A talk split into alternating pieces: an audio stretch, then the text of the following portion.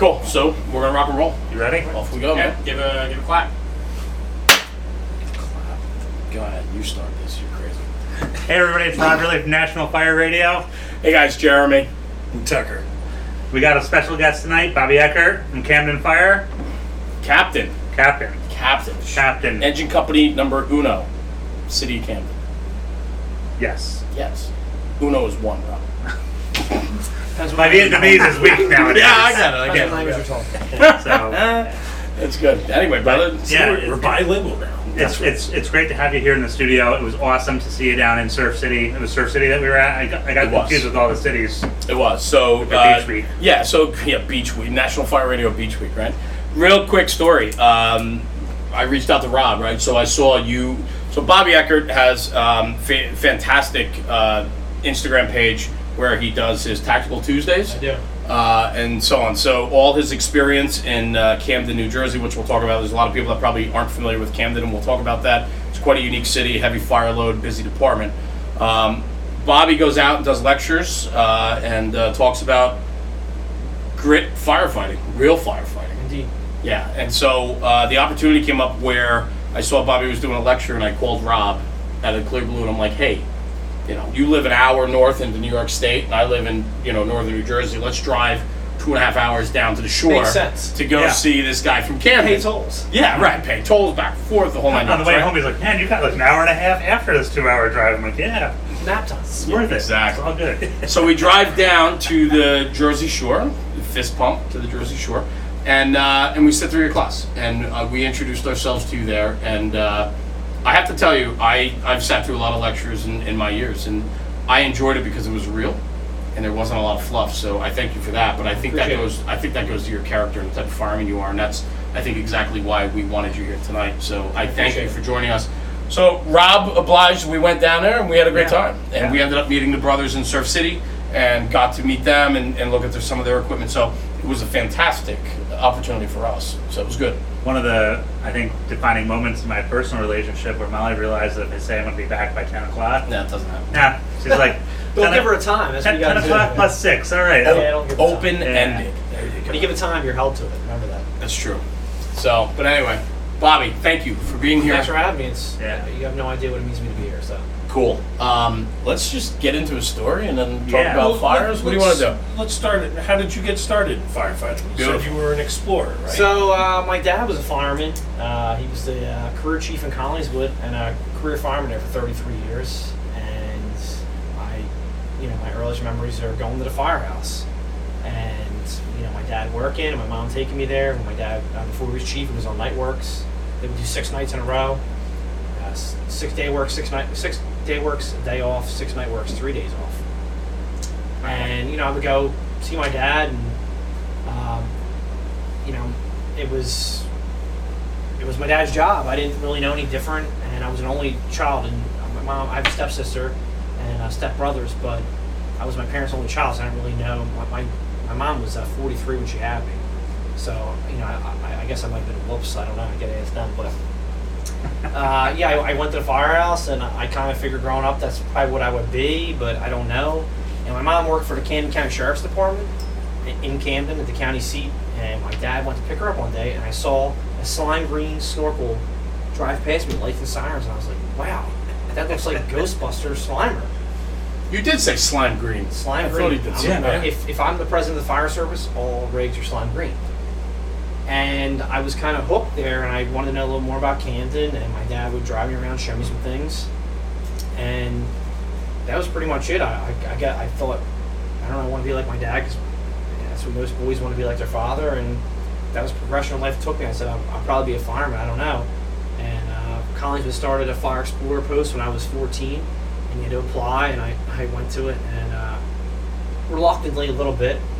I wasn't, you know, excited about it or enthralled. And I went, interviewed, I got on the Explorer post, and I got bit by the bug. Yeah.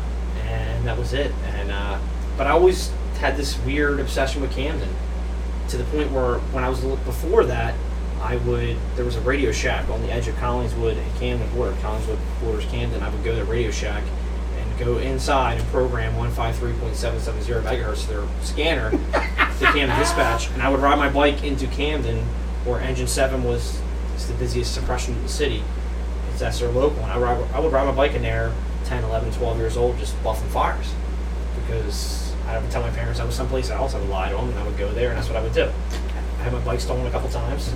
I was just gonna say because like just just at a, I have heard some things about Camden, and it doesn't seem like a place that I would have survived if I was 14 years old riding my bike around. Camden is a depressed But- city. It's actually on the up and up. It's actually refreshing to see, but it Mhm. is uh, it does have a history of a lot of fire duty. Yeah. and uh, I was obsessed with them slime green rigs, and I just wanted to see them. And Engine Seven happened to be the closest one, and I was like, I want to work there one day. And I never really put too much thought in it. I was a kid, and I, that's what I would do when I was alone because I was an only child.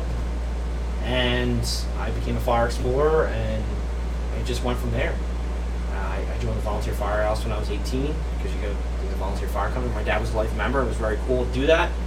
And when I was 19, Collingswood uh, they have a career staff. They started in 1927. They always had nine or ten guys, and they took over the uh, ambulance in 2002, and they hired seven guys. And I had the opportunity at 19 to be one of those guys. Wow. And That's cool. 19 years 19 old. years old. That was year, not, uh, 2002. Yeah, right out of high school, pretty much. I did work. I worked for the public works. I worked for the public works department. I feel like every fireman worked for the public works department at one. It's a common theme. It was a great. It was it was the greatest job I ever had, other than the Camden Fire Department. I met a lot of interesting people, and uh, I learned a lot of interesting things. like that. Not about public works. yeah. And- gotcha. And uh, yeah, I, you know, but my, I worked there, and you know, my goal always was kind of Camden, you know, I, I, the residency thing is tough. You got to live there, and a lot of I know a lot of guys from the suburbs that would move in, who will only use the address and not get hired. And I figured, if I'm going to do it, I'm going to put all my eggs in one basket. Over the advice of a lot of people, if I had a dollar, somebody told me I wouldn't be a Camden fireman, I wouldn't need to be here. I would own a yacht or something. Mm-hmm. And usually when people tell me I can't do things, I go and do It's game time. Yeah. So I bought a house and I moved in there and it worked out for me. I live with my best friend. Uh, his name's Andy uh, Stas Deshesky. He actually died of uh, cancer when he was 23 years old. He was on the career staff at Collingswood too. And uh, he was actually, right when they were getting ready to hire, he actually had to turn down the job because he was he had cancer so bad. And uh, I got hired at 23 in Camden and that's where I've been ever since. Um, I had a layoff in 2011 because uh, City went through budgetary well, issues, or Christie did his thing. Yeah. And, uh, you know, How long were you laid off for? eight months. Months. Yeah. that had to be a tough eight months. It was, uh, I learned very fast that the only skill I have in life is firefighting. you know, you try to go get a job. And I bartended a little bit, which uh, was nice, but, uh, you know, I learned very fast that that's the only skill I have. Yeah. And it was, it was humbling. I'll give you that. Mm-hmm. but you know, it was like waking up in every day of your life and get kicked in the balls all day long. I bet. Yeah, you know, you get the dream ticket to the dream job, and but I took a lot of tests in between there before trying to get hired at Camden, and I kind of turned a lot down. Like I turned Baltimore Yeah. City down, I turned New York City down. I just wanted to be a Camden Fire. Yeah. What was in your blood from the get go? Yeah, it's Yeah. some slime green rigs. when they when when they went through their budgetary issues, how many guys were laid off? So at the first cut, there was probably like 35 demotions and maybe 60 of us laid off. Wow. And they brought like 35 guys back within a month with a safer grant. The you know, the International Association of Firefighters got involved, and that whole thing. How many are on the job total? Yeah. It's just that's We are, and I don't know this number. it makes me look bad, but we're we're, No, we're, we're, we're probably right around 200, okay. maybe you know. That's a huge cut, though. yeah. It was significant You know, cut. the, the, the department was bigger when I got on. It was probably in like maybe 220, 230. We had 11 companies.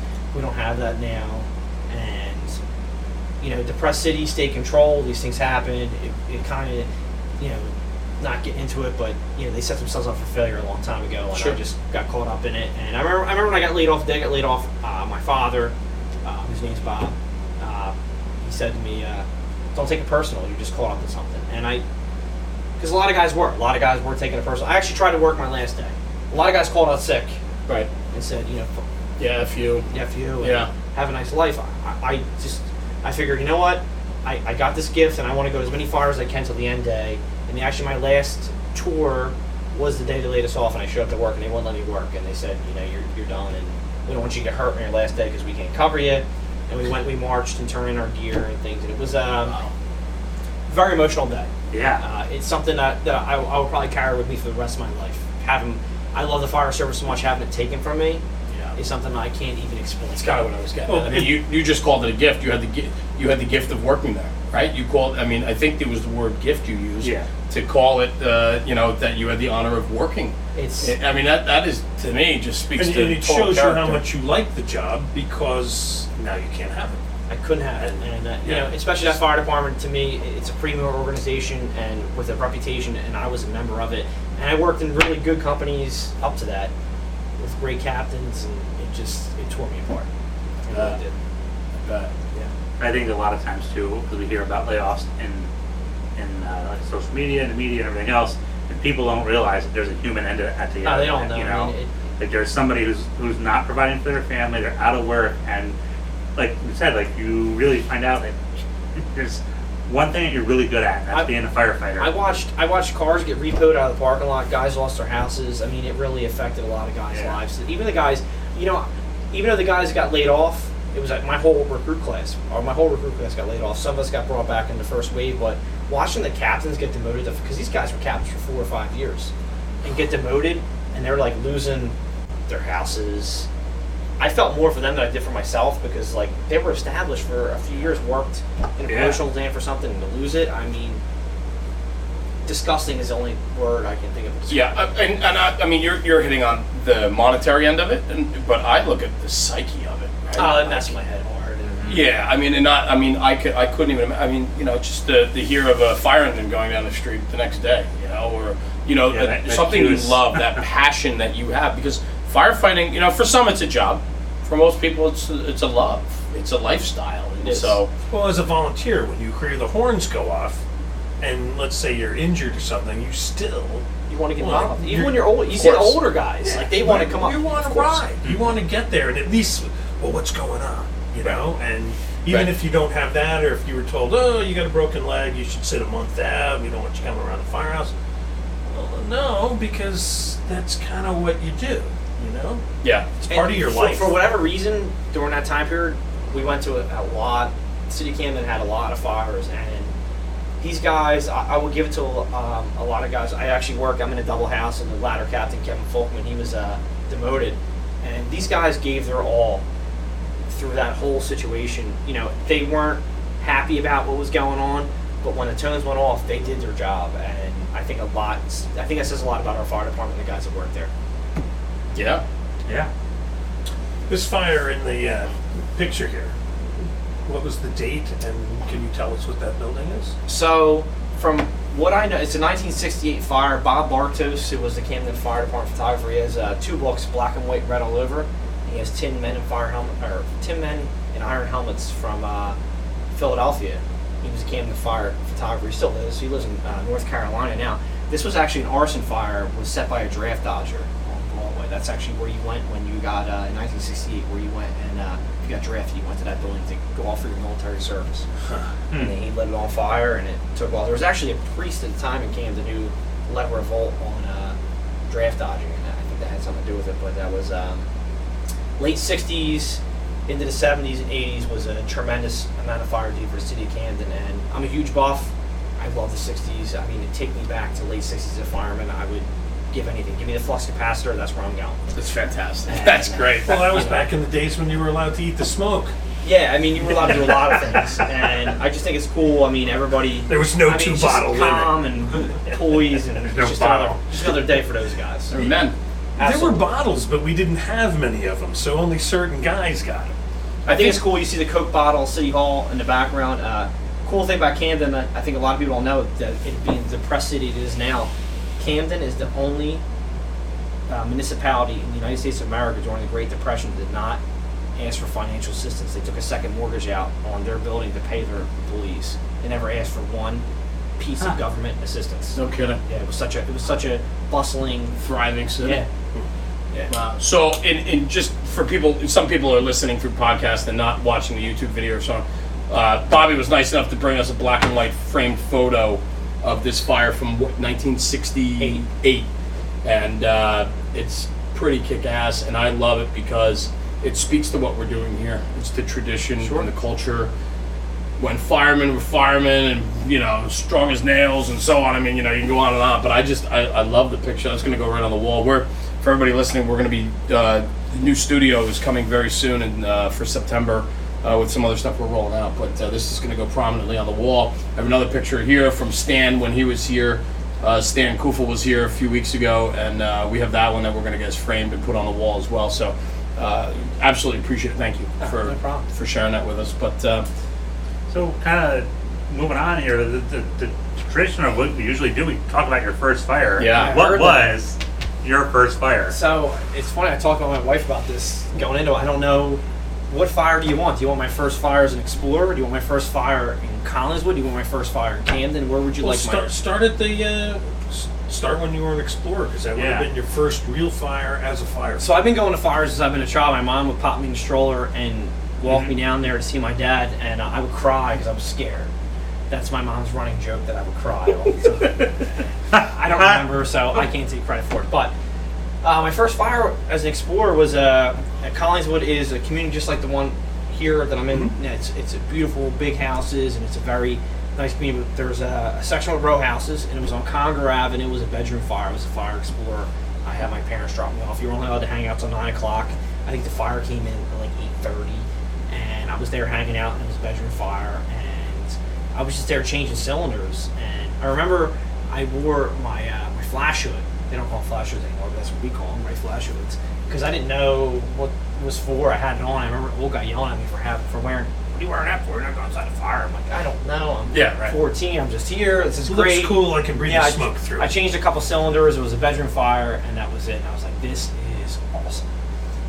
And that was it. And I went to a bunch as a fire explorer, and uh, my first fire as a volunteer fireman, I knew a uh, one of my friends, uh, Billy Glassman, worked in the fire alarm room, and we had Nextels. I remember the Nextel. He gave me a Nextel click that there was a fire. He got a 911 call for a fire in Collingswood, and I left my parents' house, went to the firehouse. The career engine was out. I made the second engine. It was a balloon frame, uh, rear bedroom. I took the second line to the attic, and there was no fire extension, but I felt a little heat, and it was, again, very exciting for me. Um, and my first fire in Camden, we drove past the house on fire. Heavy fire coming out of the windows, and the driver drove right past it, and we ended up being second too. And these things, all right, so These let's things- talk about that Yeah, a little yeah, bit. no? that's- There's this So- great bar down Did he not? street. Was he looking at his phone? Like, what? How did you miss that? this, this was before phones. Yeah, right? You know, it was uh, it, it was a, there was a, another fire in the city, so it was in a different district, and we weren't really sure of the streets. So I think we were all dialed into the map book with it was it was a one block street, like actually a real small green street, which is in uh, Squad Seven's district, and there's probably maybe I don't know ten houses on the street, five on each side, and it was I mean there was fire blowing the window. And I was like, we drove up the street, and I was we didn't go to we drove past Green Street, and there was fire blowing the windows. I was like, that's the house on fire, Cap. He's like, oh shit. And we went around and we were second. So, That's awesome. you know, things happen. Absolutely. Things Yeah, happen. hey. Absolutely. Yeah, I was, uh, I was, uh, when we got out, when I got hired in Camden, we had a 12 week academy. Came out and uh, they did a rotation thing my first year. You did uh, two engines in a truck. So I went to engine one, which are what I'm assigned to now, but it was different then. Fire headquarters then had engine six, ladder one, and engine one, and car three. And we had a on duty deputy chief. I was at engine one, which it was kind of a slower company then because of engine six. And going to the fire, we drove past it. I was very, very, very, very bummed out about it. But I, you know, I just kept to myself. Stretched second line, they knocked it down. I was like, damn. But it happens. And uh, after that, I went to ladder two, which is was down on Morgan Boulevard at the time. I did four months there, so it's like four months rotation. I was there, and it seemed like for whatever reason, then I was always the fast truck. It's like God didn't want me to go to a fire. It felt like. And then I went to engine nine, which is where I ended up staying for four years. And uh, that engine nine made me a fireman. Uh, the captain I had there, Larry Buckingham. Uh, I walked in there. he asked me how many fires I had in my year because he didn't, you know, he was an old school guy. He was actually an Engine Seven fireman. I was like, not many, Cap, and he laughed at me. And you know, we went to a fire on 27th Street, which is where the firehouse is at, 27th Federal. If you get on 27th Street, it's kind of messed up. The road's messed up, and we pulled up. We had smoke showing, and I got out of the rig. I pulled the line, and I tripped, and I ate the pavement going up the steps, and I cut my face like this. I, I put my face on, kept going. I didn't know until afterwards it was all banged up, and uh, I remember getting to the top of the steps, and the truck captain, Andy McGee, who's battalion chief now, it was a the bedroom fire was kind of like decaying. He was fanning the door for me, for me to get a get a good fire. Yeah, that's He's like, get up here, Proby! Come on, hurry! And he's I like, can't "Don't-" keep the well, he smoke was going telling me, much He was telling me not to be a pussy and get up there. And he's fanning the door That's for me. fantastic. And I'm like, oh my god, he's fanning the door. I'm like, what is that? He's like, I fan the door for him. I'm like, I don't even know what that means. But now I know what it means, and I'll fan the door for any purpose they want me to fan it for now. But uh, then that was, That's that's that is that was my first fire engine on.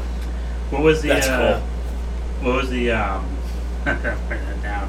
What was the first uh, like for, like in Camden? Like what was your first like like you were like yeah this is legit like So you were on the line Truth, line whatever. truth be like- told, I, I, I'd be telling a lie if I told you I didn't think about quitting Camden my first year. Um, I had a very tough time Mhm. transferring from the suburbs to city. It was very, very fast-paced environment that I was not used to at all, and it was uh, discouraging because I was making a lot of like rookie mistakes that I thought that I shouldn't be making because I've been doing this since 14. What am I doing? I was very hard on myself my first year. Uh, I would say my first fire where I, I realized it was legit when I uh, we had a two-story middle of the road ordinary, really heavy fire on the first and second floor, and uh, my captain Larry, if he watches this, he's gonna be mad at me, but he's he's a very short man.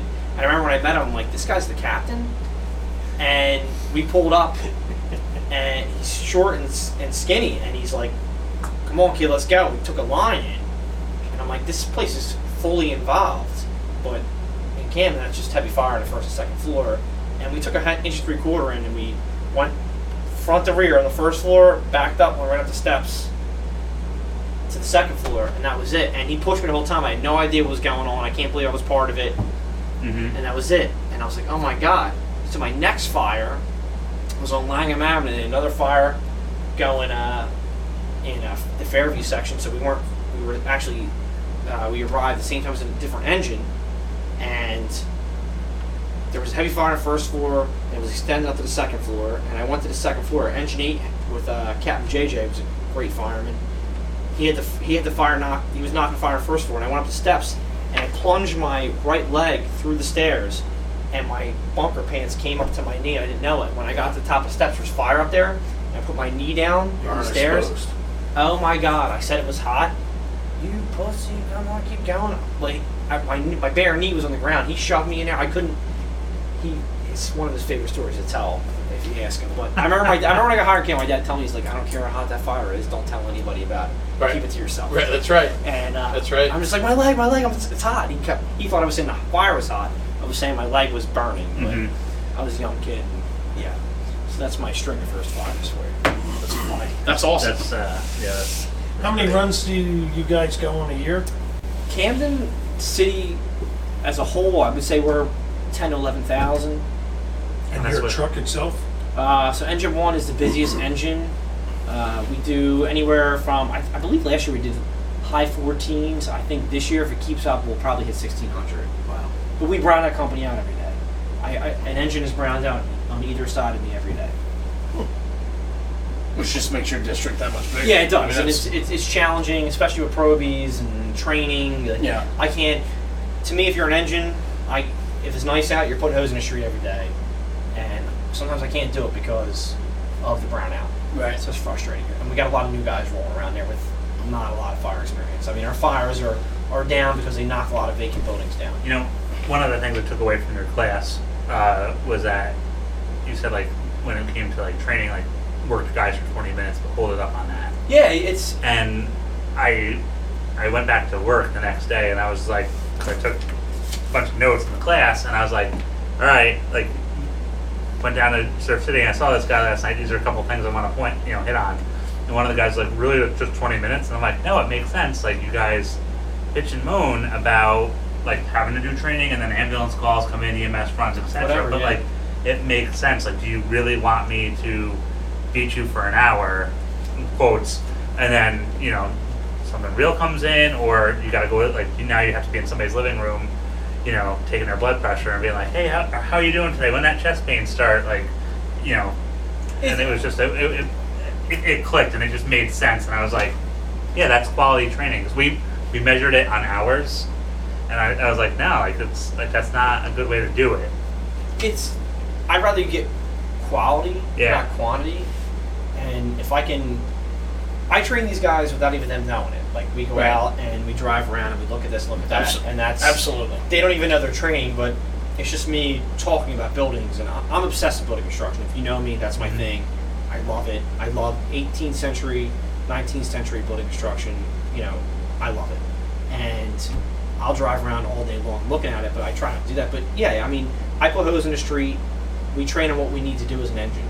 This is our job, first and second. Do I feel like a lot of training guys do is add this extra stuff that you might not even use every day. Let me give you something you're going to use every day, and then maybe we'll talk about something that's new or whatever. And especially with younger guys on the job, you know, you got to hold their attention span. Yeah. And, and I think uh, you know, being the being an officer, especially a new officer, that's that's hard to do.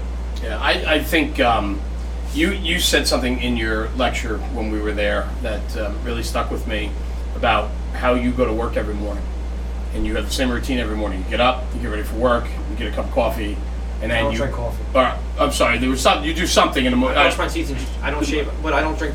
Just so you know, 'cause my dad's gonna watch this. All right, My dad calls me a communist because I don't drink coffee. I'm you the don't only drink coffee. fireman. Right. that might be that No, might I be know. why the coffee's sticking in my head. But the point I want to make is that you said that every single day you go to work, you find a different way to go. every time. and I, and that and that really sticks with me because I do a lot of that on my engine with my guys, and uh, and now that I have the seat mostly driving all the time for for these guys, is when we come back from calls, I like to take the long way home, and I've preached that on this show and on a lot of our Instagram posts. Take the long way home. Find another way to go back to the firehouse after training, after a run. Take don't take the most direct route. Find something to talk about and take a different route on the way home. Um, because I think it's so important. And you pointed out that you like to see the building. She'll stop, look at the building. She'll I take see a lot of pictures. yeah, and I think that's great. Even today, I was talking to Bobby today on the phone, Yeah. and he said, "Well, I'm gonna," or we were texting, and you were like, "I'm gonna stop and take a bunch of pictures. You want to stop in Paterson, and you want to do a couple other things." Any, any chance I get to look at building construction, I do. Uh, it's I've always done it. Actually, at my first captain, Larry Buckingham, he actually gave me the idea when I was uh, a young fireman, and I kind of did it. And I don't always. I work in Engine One's district. I don't get out to a lot of districts. You know, we don't. If there's a fire in another district, I might not go. Right. So to me, if I can maybe cruise through there, I leave my house. Roll calls at seven. I leave my house about five fifty, and I live ten minutes from the city. I'm in. I drive around for twenty minutes, do my thing, and I go to work. That's But you, you, awesome. you look at these buildings and see how you know they're adding to it and whatnot. There was was one guy injured and another guy killed in a Texas fire about two years ago, and they said they had rolled by this building like all the time, but they didn't remember that they put other roofs over the top of it. So when they got in it, it was totally different than the way they had think were mm-hmm. thinking. But they ride by it every day, and then after that, now they, they look at all their buildings they start talking about well you know has there been construction before that? Is it actually in our sheets? Do we have some permits for this? Is Yeah. it real? You know and uh, people just forget about that. You get complacent you just drive by things and it's like you said same way home each time. Well you're not you're not gaining anything. Nah, and, and I, uh, I I do go to I do go the same way home every day, but I come in a different way. But yesterday I had a fire um, in Engine One's district, and when somebody told me the house was on fire, I knew exactly what house it was, and I was very familiar. It had no floors in it, and they caught that right away. and I'm Mm. happy they did. But you know, it's one of the things you you get a lot by just working the neighborhood. Yep. Parking the rig, Mhm. walking up the street, Yep. talking to people. I'm not a cop. I don't care what's going on in this neighborhood when it comes to that stuff. I just want to know who's here, who's doing this, who's squatting here, whatever. And if you're, if you treat everybody, my father and my mother have raised me to well, whoever I encounter in life, treat them with respect that you want to be treated. And I try to do it in work all the time. So Right. I don't Absolutely. care if you're a drug addict, transient prostitute who there's a lot. Prostitution is very big in the city of Camden. I still treat you with dignity and respect. And hey, what's going on here? Do you go here? What goes on at this house? Because you might be the person that's laying there squatting in the middle of the night, and I got to come in and get you out. Right. That's the way I look at it. And Right. you know, I learn a lot from people in the city. I learn a lot from walking around the city, and I learn a lot more being off and driving around in my own truck in the city. Mm-hmm. You still have a lot of abandoned buildings. in There's town? there's a lot of uh, vacant. You know, I, I call them. You know, we use the term vacant, but I use it very loosely. You know, there's a lot of transients that, that are in and out of the buildings, but yeah, there's a, they they've locked, they've knocked a lot of them down. Um, you know, it's kind of caught our fire to you a little bit, but that's life. One of the uh, one of the things that I got from the other, one of the other things that I got from the class that I was just really blown away with was the size of the card, and it's something that I actually did. I went back and I did the whole. And it, it was in the in the class you were like you said, what do you have? Location of the fire, occupants, where is the fire going, and what do you need to combat it? And like I've been an officer for two years. We're about the same. Yeah, like, and and I was like, you know, and I was like, wow, like that's I, I've been like looking at uh, CAN reports, like conditions, actions, and needs, but like this was so much better. Just and like I said, I, I made that card. It's in my pocket. I pull it out, and I have it now with me in the rig, so that every time I get there, and like, I mean, like I said, there's just so many knowledge bombs that happened in that class that you were like, you know, just dropping. I was just like, all right, and Jeremy's like sitting there like this the whole time, like nodding, and he looks over. He's like, what are you doing, writing stuff down? I'm like, don't worry about what I'm doing. I, I'll, I'll tell you this. It was what, what I got from it, and, and I'm not a big like note taker. I kind of like to digest it. But what, like, ultimately, what I got from it was it's street smart firefighting, and I Mhm. think maybe we need to talk about that a little bit because we we kind of talked Yeah. about it off camera and off recording earlier about just the direction of the fire service, and I don't want to dwell on that. And we've talked about it a lot here, but what I do want to talk about is like street smart, common sense. I posted something today on our Instagram just about like booster lines, and we got some pushback on all of our social platforms. We- We get pushback about every, you know, and you're, there's always going to be people. But my issue is this, right? It's like I subscribe to the school of common sense, and firefighting is inherently 100% common sense, or maybe 95% common sense, 5% like street smarts or book smarts, right? So, like, I just look at it that way, but maybe you can touch on that because, like, your cl- the lecture you offer is street smart firefighting, right? I mean, It's logical street smart Logic, right. Because that Right. was one thing where like building construction always trips me up, but he had a logical way of laying it out. absolutely. And I was just like, all right, now I got it. Like, so, I'm the type of person if I've taken building construction classes in, uh, like I went to community college for fire science. I took a building construction class. I got a D in it, and I got a D in it because you're over explaining me things. Like, can you put it in terms that I can understand? And I think street smart firefighting is that in terms that you can understand. right. It's experience based. So you might take a guy who barely graduated high school, but he's a fireman and he's been a mosman his whole career. He's probably the best mosman you're ever going to meet in your entire life because he's done. Right. If you've done something like my mom makes the best chocolate chip cookies in the world because she cooks them 20 times a year. Right. Right? So I want to learn from somebody who does something every day. Every day. And that's what street smart firefighting is to me. My card that, that I give to everybody that I put on my that that's that's the side that works for me because I I see people when they pull into a fire, they look at the fire and they get tunnel vision. The fire is the last thing I look at if it's shown. Mhm. That's easy. I know where it's at. Right. I'm actually disappointed, to be honest with you. I want to go look for it and have some fun doing it. Street smart firefighting is just experience, experience, experience, and not everybody in this country can get the experience that some people get, and I know that, and I'm very fortunate to have gotten it, and I try to share with people. And a lot of people say you can't teach experience. I think you can. I try to do it every Tuesday of my posts. It's it's my experience in a nutshell, you know. And if you have a way of teaching it to people, they're going to understand it. Yeah. And you know, street smart firefighting is just experience, experience, experience. And You you touched on that, so let's just real quick, just a quick plug for you, but it, it's not even a plug. It's just it's it's a home run that you have your um what is, your Instagram handle is It's at Eckert underscore three three five, and every Tuesday right. Between seven thirty and eight thirty a.m. Eastern Standard Time, I post Tactics Tuesday um, thing, and it's basically uh, my wife Brenda Lee. She didn't man that I plugged her, but it was her idea, and you know, I just put some experience based stuff out there. And this month I'm covering search, which actually kind of pushed me out of my comfort zone because I haven't really been assigned a ladder company in a long time, and I, I, I, you know, but you know, I put it out there with my experience, and you know, like today I did Venera search, and Venera search is like all of a sudden this dangerous thing. Yeah, I wanted to talk about this. Venera, I, I like search, Venera I- search is something that has been done in in in America for 50 years. I, I, it, when when somebody's going through a window and there's fire under them, I hope they're going through the window. You don't want them to go through the front door that's on fire. There's there's people in there, and you go through the survivability profile and all this shit. I don't know. I'm not God. You're not God. Let's get in there and search the building. But what I liked about it was you talked about the I, right? So it's VES, right? It's always been VES. Now it's VEIS, right? And hit on it because I, I mean, loved where you went me, with that. If I'm it's pretty. Did you see that? I, yeah, Yeah. I, I thought it was great.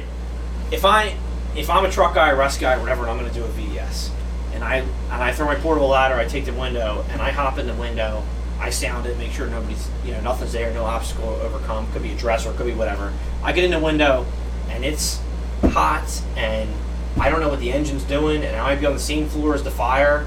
Yeah, I'm going to go to the door and shut it because that's common sense. Exactly. That's common sense to shut shut the door because I'll tell you what, a hollow core door will hold back a lot of fire, Mhm. a lot of heat, whatever. And I'm going to search the room and I'm going to get out of there because that's what I'm there for. Get it, search, get out.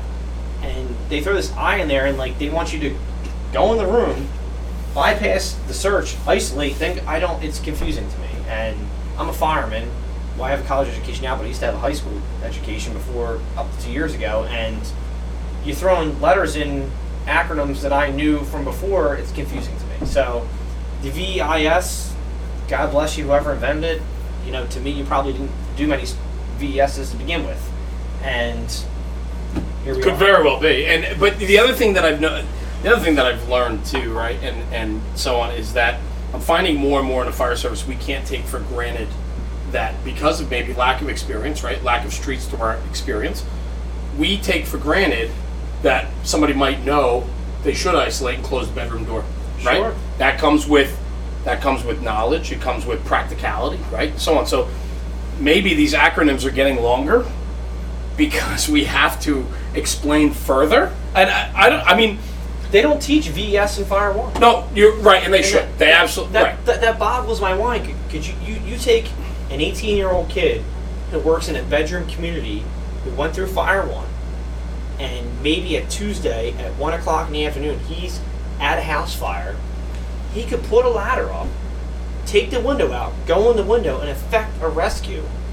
Why wouldn't you teach that tactic? To me, it's a safe tactic. Yes, you might be above the fire, you might be on the same floor as the fire, you might be opposite the hose line, but if you know how to do it, and you're taught it in Fire 1 under fire conditions, whether you're Burbanks Class A, Class B, whatever, if you're given a little bit of confidence in something, maybe you're going to affect the rescue, and we're here to save life and property. Amen.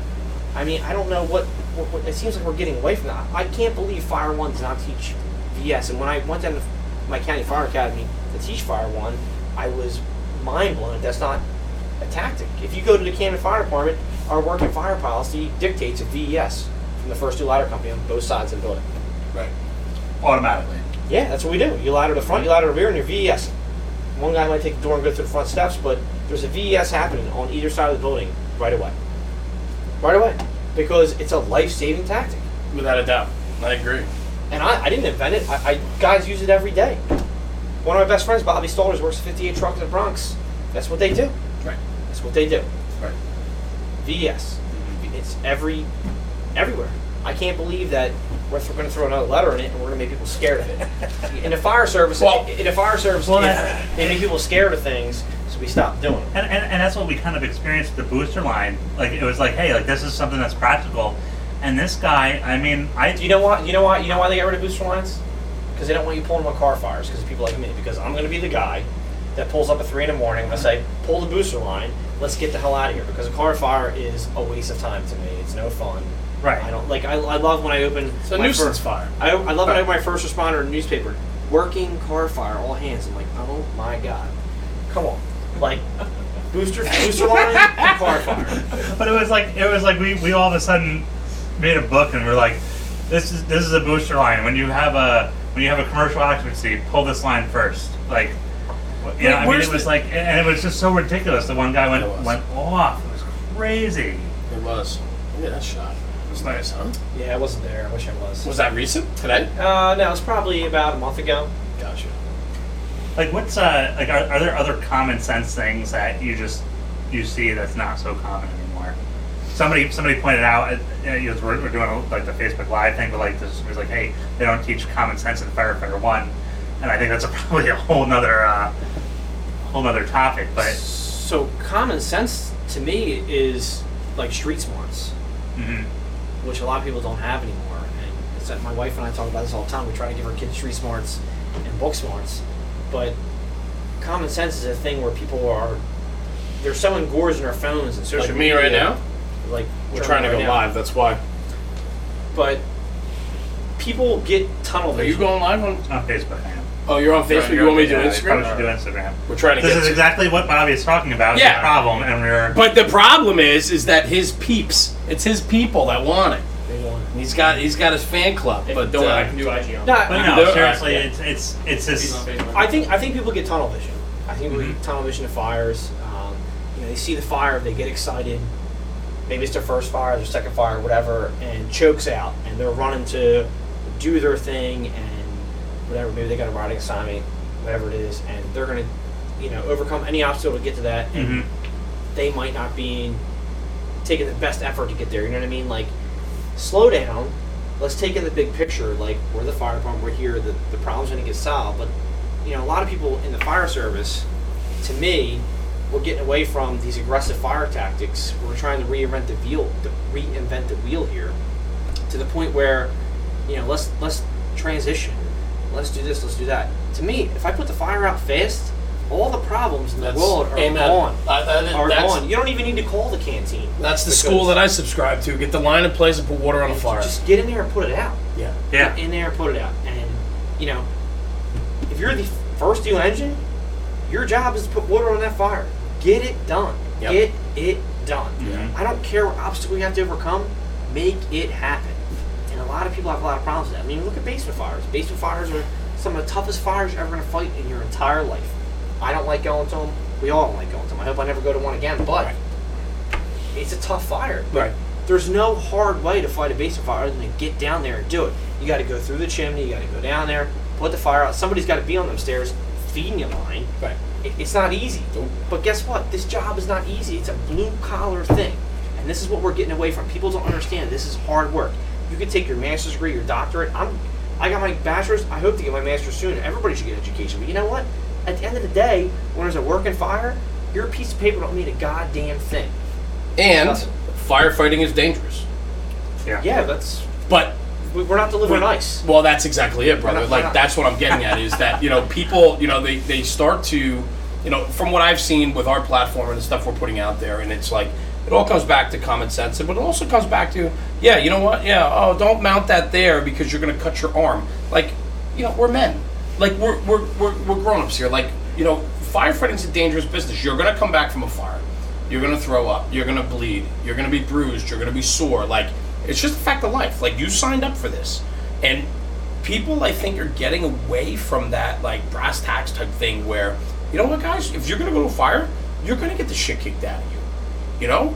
I mean, it's it's kind of like I, I think we're it- lo- I think we're losing that. It, it also used to be though that people used to do things for themselves, so they knew how to work a chainsaw and a lawnmower. Well, I agree. And all Mechanical this stuff. right. Where you get all these new recruits, somebody's mowing their lawn. They've never mowed their lawn. They No, don't I- even know how abs- the lawnmower works. absolutely. A chainsaw, you got to explain Absolutely. the whole thing. You know.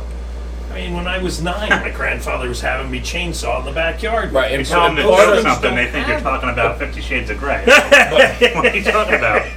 part of part of that though right is like a lot of firefighting not only you know it's a dangerous job yes you also have to take initiative right like we work as a company but everybody individually has jobs to do and a lot of it's done on their own. And you have to instill confidence into these guys so that they're willing to take that initiative because nobody's going to take initiative without being confident right? 100% initiative right. and so instilling like you can train train train but you have to make sure they're confident in their skills. It, so Please. to touch on that, it, you know, I, I taught fire one for a lot of years, and I, I you know, you're down to fire academy, and you got instructors, and they're yelling at these kids like, like it's like Marine Corps Parris Island boot camp, and not taking away from the Marines, they they put out a good product, but I don't learn when you're yelling at. me. Right. I don't. So Right. like, to me, if if I have a new fireman in my company, the best thing I can do for them is obviously number one. The first thing I want to do is I want to beat them down from their academy training because their academy training is just black and white. You know, I, Yeah. I, I want to break them down I want to build them back up. But when I break them down, I might be a dick a little bit, but I want to build them back up with confidence because if I give you confidence in something, you're going to take over the world Agreed. even even if you don't have experience in it, like you know, we just in our fire department we had an influx of probationary firefighters in the last year and a half, a, a lot of them, over thirty. And when I got my, uh, I got two probies assigned to me right away, and I sent them an email, and I just said like, "This is the best job in the world. It's the most fun you're gonna have your clothes on, the whole nine yards." But like, you got to trust me. So think about it. You don't know me from Joe on the street, but you got to trust me to guide you along this process of firefighting. But in the, in that in, in that process, on the first day, I'm to give you something to boost your confidence. Where if you don't trust me, maybe you're a little confident in what you're doing, and that maybe that is pulling line and you know racking it, pulling line and racking it, pulling line and racking it. At least you know what you're doing. hmm It's the little things in it's the little things in, in training. Like guys get away from it so much, so much that you know they, they over engineer training. They do all this stuff. Build your guys' confidence. One of my favorite drills in the entire world is putting my fireman's gloves on, putting their face piece on, blacking out their face piece, and making them do things with it. Hose connections, whatever it is on the apparatus floor. If I make you do that, how much more confident are you with your gloves on, blacked out? Because we don't operate in vision. We operate in zero visibility. Absolutely. That's life. Mhm. I, I, I don't know what to tell you. And, you know, I don't make somebody do something I've never done before. It's something I do all the time. I mean, I'm in my office sometimes with my gloves on, my eyes closed, doing things. I'm that guy. I tie knots all the time. I'm a weird individual. I, you know, I don't bring, when I go to poop, I don't bring my phone with me. I have rope and books and I do weird things in the bathroom other than being on my phone. I get it. Yeah. So, But it- it's I also do like- National Fire Radio. I mean, sorry guys, most of your Instagram comes from the bathroom. when you know when guys first put on air packs if they haven't done any scuba diving or anything else that's that's a real problem for them they feel like Sure, claustrophobia Yeah. is huge, especially in And- Fire One. You, you, Yeah. you experience a lot. And listen, I don't like having that face piece. Yeah, I hate wearing The it, thing's but- weird. but if you take guys let's say you're doing a cleanup around the firehouse have them wear it if you if you have if you make your own air who cares Yeah. It Go doesn't cost whole- you a thing right. and then to you go get through the bottle. used to wearing it, and you also know how clumsy it is when you're trying to do stuff, and you'll know when your air's starting to run out, and that feeling that you get, and you're going to get that same feeling, even though it's not in a real fire. All of a sudden, you're going to have that like panic. You go, oh, you know, the, the SCBA is the most used tool in the fire service, but it's the most underrated tool in the fire service because people don't train on it enough. Yeah, they should we, use we it go all over the the RIT pack a million times. Yep. How about a regular SCBA? Like who can put it on? Who can take it off? Who can sling it? Who can go through? Yep. You know, whatever. I mean, and the, the crazy part to me about the fire service is like we, we had a 30 minute cylinder. Now we're going to a 45 minute cylinder. It's bigger. I, my mind's boggled by that. Make me bigger. Why won't you make me smaller in 2018? I don't want to be bigger. I want to be smaller. And like train on it. Learn learn the parts of it. It's good, right? Seriously, I mean, what? what I no, I listen. That like I had never heard it put that way before. You know, ah, 45 minute cylinder is going to give us more work, but sweet. in this day and age, Great. yeah. Why aren't It's you great. making me smaller? Make me smaller. You're making me bigger with more entanglement hazards, hotter fires, all that stuff. Makes no sense. Whoever the president of the fire service is, we got to vote him out. That's wild. I like that a lot. That's really good. That's really good. Yeah. So, uh, anyway, so like, so let's talk about a few other things. Um, I mean, I love where we've been. We're talking a lot of firematics tonight, which we don't often get. So, Yeah. I kind of just want to keep going with your career a little bit. Um, so you've been on the job now how many years, Bob? I'm in my 13th year in Camden. Thirteenth year in Camden. 16 in the pension. 16. Nice. Absolutely. That's good. What do you see? You know, the Speaking my language. city of Camden. For the we didn't hit on it before. I mean, we've talked about it's a it's a tough city.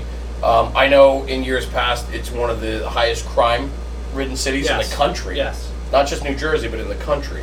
Um, it's a tough town, but you said it's going through some revitalization. Yeah, they're, they're, they're trying to really re- revitalize the downtown district, and uh, you know they knocked down a lot of vacant dwellings, and uh, got a new mayor who seems to be progressive, and a lot of it, like Subaru's there, a lot of industries coming in, which is good. I mean, after being laid off, I don't care if I ever go to a fire again. I just want to have a job. Sure. You know what I Of course. And unfortunately, it's like that, but uh, yeah, it, it, it's going through. Uh, it's, it's it's very different from when I started. And you know, it's funny. I always uh, I'd always make fun of the older guys, like ah. I saw more fire in my day, and you'll see. And I'm not a guy now, the young guys, but yeah, I saw more fire when I was a fireman. You know, it just Yeah. it's like progression of the job. Do you have old guys on the job? We don't. Um, yeah. So let's talk about that because we get that a lot from a lot of the career guys that have come through the doors here. They talk about the job now and they say that they don't have the 20, 25 year man. We have a few. Um, I mean, Chris Christie definitely did a number on the job throughout the state. Uh, he shucked a lot of guys out of the tree, and Yeah. they retired.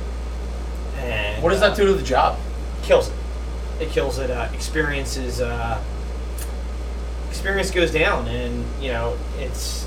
I never thought I would be a two-year captain with a lot of experience. Weird to me. I, and in my personal feeling, I still don't have a lot of experience. I'm still, you know, every day trying Sure. to learn something, and you know, it's just a personal thing, I guess. But you know, you. Um, it, it- it's weird. It's a, it's a weird feeling. You know, you had when I got on, you had them thirty plus years guys on. I mean, the guy Joe Cunningham, thirty plus years on. This guy just loved going to fires. He left the job in tears. He left the job in tears. He did not want to leave because That's heartbreaking. But he had to go. Yeah. Right. Yeah. He didn't have a And, choice. And for everybody that's out there listening and watching in, uh, a couple of years, well, a few years ago, the state of New Jersey pretty much forced. They a, a lot of they, they made a lot of changes to the pension and, and healthcare system and uh, sick time and all this stuff. And it was uh, you know either go you lose money. So you, you had to go. Yeah. Right. If you, yeah. If you kept working past a certain cutoff, you were losing money. And, and do you think like with with some of those senior guys leaving, do you think that like kind of because I know there's a lot of discussion nowadays on like fire science and fire flow and like we're gonna hit it hard from the yard and that whole mantra. fall asleep. Yeah. And and do you think that all had like that whole that's what background like why? Because I think like I, I, I want to believe in the science, but at the same time I'm like I yo know. like I Roger Dodger over and out who served over 30 plus years like never told me that was the thing to do. I subscribe to science when it comes to like science, not firefighting. Uh, you know, it's Mm-hmm. it's uh, something that's experience based and we do every day. So I don't know if that had something to do with it. I, I think a lot of guys with a lot of uh, more education than me got together and started started a campaign to do this stuff. And you know, I, I wholeheartedly disagree with them. And you know, I, I get in conversations with people, and that's fine. I I think transitional attack is a is a cowardly method Mm-hmm. and I can say it here because we're in that forum where you let me say what I want. But Sure. you know, Yeah. um, I don't know if there's. Some, I don't care if there's somebody. I can't tell you how many people I've seen pulled out of burn, out of vacant burning buildings, Mm-hmm. and how many times I've had people say there's nobody in there when there's somebody in there. Right. So I don't buy into that stuff. But for senior guys, the older guys, that old generation, the 30 plus year guys, they would laugh at guys like that. Th- Those aren't the guys that are going to the bar on Friday and having happy hour with these old guys. They're the guys that subscribe to something different. They're trying to change the fire service in a way that, you know, they make people, they make these young guys scared of whatever Yeah. it is. You know, maybe, maybe they haven't made it always. I don't, I don't know their experience or. Yeah, yeah, I, but like I don't, I hear all these things, right? We talk about flow path, transitional attack. Like we did all this before it had names, right? Like transitional attack is just if you got to knock it down from the inside, but then you're pushing in, like Right. you know, in like flo- like I don't, I don't know what the. I I think in the class you so- had a video where you were like, "Hey, look, at they take a shot at it, but then they're going." Well, well, you showed that Philly video, right? and it was It's awesome. Which was, and I saw, I remember mm-hmm. seeing that two before minute you showed it, engine right? 25 in Philadelphia. They pulled up to a uh, two-story end of the row. They Yeah. heavy fire. It was going floor, good. It was, it was extended 2nd Mhm. Two minutes and 56 seconds. They knocked down two floors of fire. With a single inch and three quarter. You know, and and, Yeah. and, and, wha- wha- they're getting the they're getting the door open. He gave it a couple shots through the window because Right. he gave it right there, and he went right in and knocked it down. If, if you're calling that transitional attack, I don't think that that's transitional attack. To me, transitional attack is, Right. is, is hitting it So- through a window and then like a second floor window, and then you're going to the front door. I don't know. I mean, is there anybody else? but my thing. But my thing is, it's like it's common sense firefighting. We fight fires from the inside out, right? But we have to get inside. So if the fire inherently doesn't let us get in there. We have to knock it down so we can get in there, right? So like this whole like and it, this goes back to the VEIS. Like why are we making it? There's always been flow path. Flow path makes sense. Fires want to go to oxygen. Sure. Right? Fires don't burn any differently than they burned 50 years ago. They just burn a little bit hotter, right? Because But they're synthetics, still that's it. looking. They're Yeah. still looking for The oxygen. heat, a little more the heat fuel, release is a that's- lot faster than it did. Well, back- it's, it's yeah, synthetics. I mean, think about it. If I came here 50 years ago, I mean, this is probably, you know, It's not wood. it's not wood. You Yeah, know, all right, it, it calm would be down. a wood table, and they're Solid wood. We're talking about the best you here. would This have is- way better beer setup. Yeah, it- it- Exactly. but but it, it, it, it's, it's a fact. I mean, I Right. go lecture places in a hall. It's plastic tables. It's not like that anymore. Oh, I, I, Used I, to be wood and horsehair furniture and your couch. Yeah, but, and but, that but sort talk of about thing. f- flow path fire wants to go to oxygen. If you take a window out at the end of the hall, fire inherently is going to go to the window at the end of the hall. Why are we making like common sense firefighting, street smart firefighting already teaches you these things that now we're assigning definitions to, right? It already, no, I, I don't know. I mean, you're rolling your eyes a Well, little yeah, bit, there but was I'm a just picture in the Fire One book that if you took this window out, the fire was going to go to it. I, I Fire just, one book but is why? pathetic. Like, and this is part. this is part of what drives me crazy. We talked about this before with VEIS. Like, why do we have to reinvent it with with cute names or definitions or make it more book than it needs to be? Like, firefighting again is a common sense job. Sure. Plain and simple. We got holes in the roof. Why? Because fire likes to spread upward. Heat rises. Smoke rises. That's why we got holes in the roof. Like, there's reasons for what we've done, tried and true, for all these years. all these years. So why do we gotta? Why, why do we gotta mess with it? I think people want to make a name for themselves and come up with a new tactic, Yeah. or you know, I, I think it has a lot to do with it. You know, it's. Yeah, I mean, I I, the- wonder the, the too number if one, the Go number, ahead, Bob. and, I, and I said it before when we were talking earlier. The number one message I get through my Instagram is, "Thank you for talking about these tactics," and I'm like. "Thank, thank me." I'm like, "I this is this is It's every firefighting to me. I don't know, I don't know what firefighting is to you, but this is it, it to me. Like, you know, and I've had people say like, you know, my chief won't bring you in for a lecture because, uh, you know, it's too aggressive, and I'm thinking, I said, too aggressive? I don't. What am I doing? You, you go in and put the fire out. It, it's it's yeah, I, I, I get it.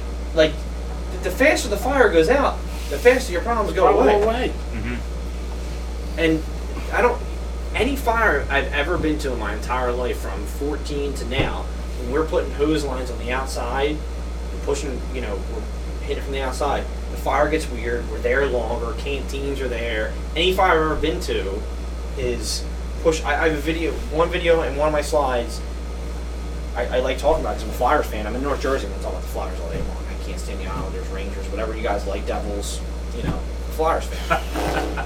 but These Southern Jersey guys, man, they're all Philly fans, and like Broad Street Bullies, Phil- bro. Come on. shut up. But like, you, we might ask you to leave in a moment. I'm gonna be honest, but go ahead. yeah, the, the funny story about the Half your followers are going to go out too, buddy. I don't know if you're looking. they, they already know it about me. Like Yeah, a lot, I a lot of know. our Penguins fans, they hate Yeah. me, whatever. But you know, one one of the one of the cool things about the video is I was working that day, and it was like the first period of the Flyers game, like ten minutes into it, and we went to the fire and it was wrapping the porches, and I was back to see the third period. Yeah, Like I was back to see the third Yeah. period of the mm-hmm. fire. It was that crazy because we went inside and put it out. It's not that it's not that difficult. It's not. I.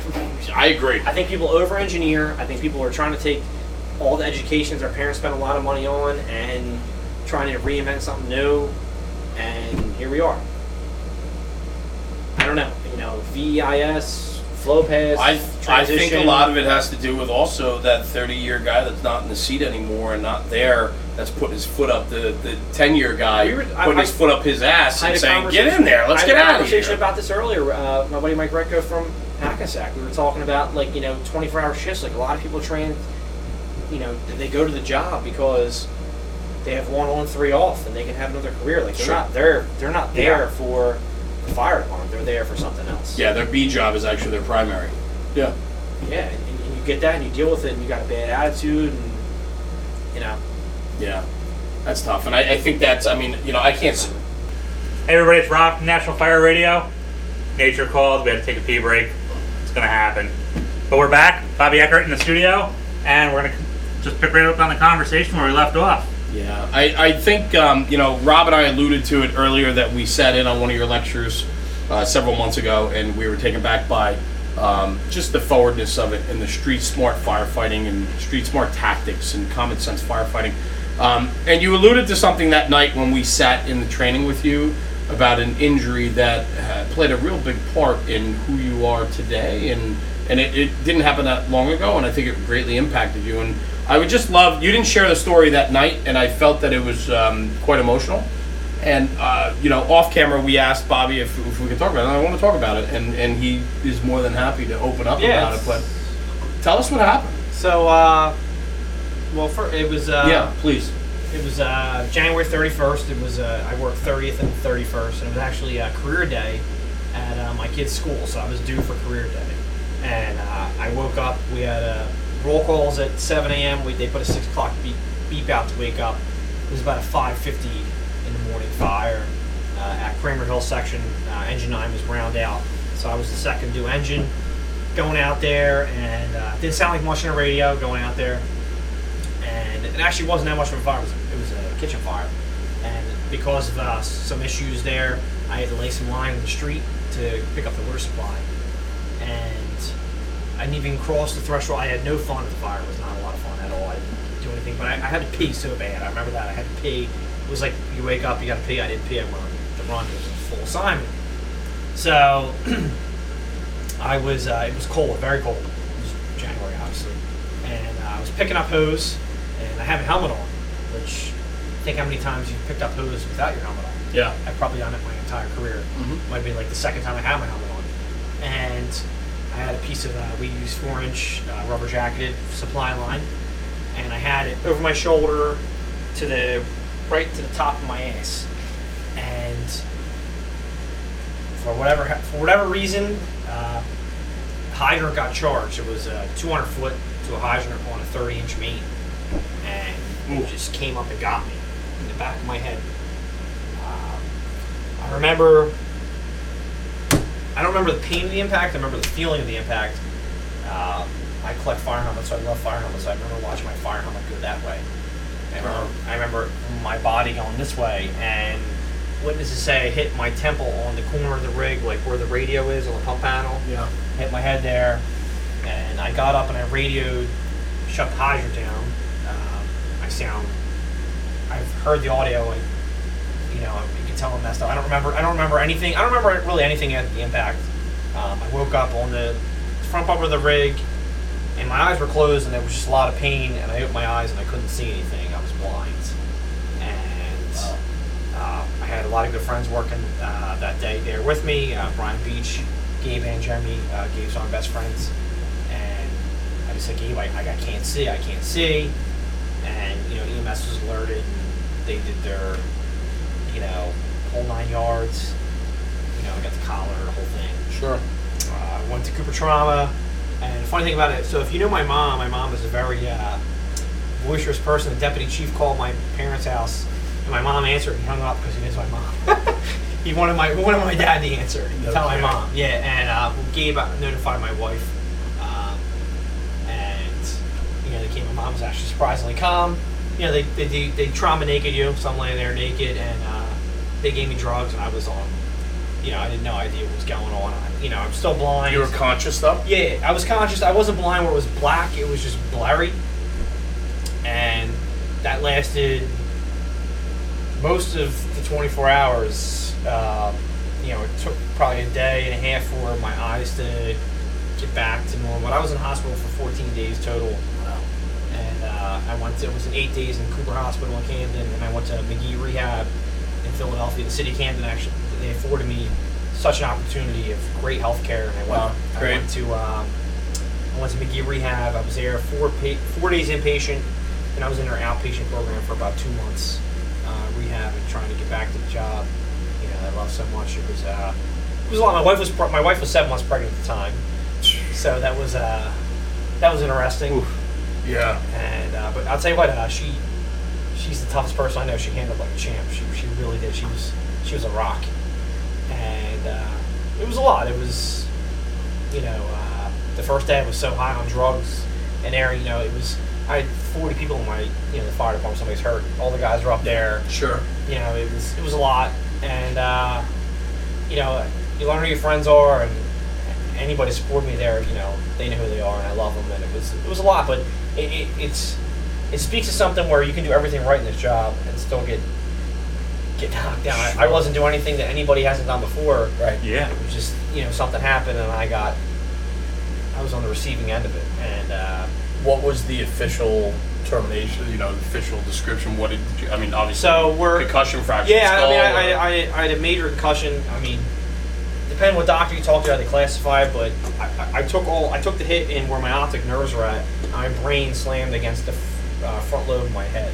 Wow. So I, you know, I, I still have some problems with my right eye. It's it's weird. Like I wake up and my right eye has to focus. But it was funny. I was in um, and I this is gonna pain me to say on any venue where it's gonna be recorded, but I read Sidney Crosby's concussion report. That cowardly hockey player that he is. Oh, that's as a Flyers amazing. fan, I'm I'm struggling. That, that takes a big man to admit Right that. there, huh? And he said, uh, Absolutely. Stance. he said in his first couple paragraphs, he said We just it was, lost it a was bunch setbacks. of Pittsburgh people. Yeah, Yeah, right. they know I hate him anyway. But it was setback after setback after setback. I wasn't. I couldn't walk. I couldn't do anything. And I, I read the concussion report, and it said get off the drugs. Like he got off the drugs, and he was he was making strides.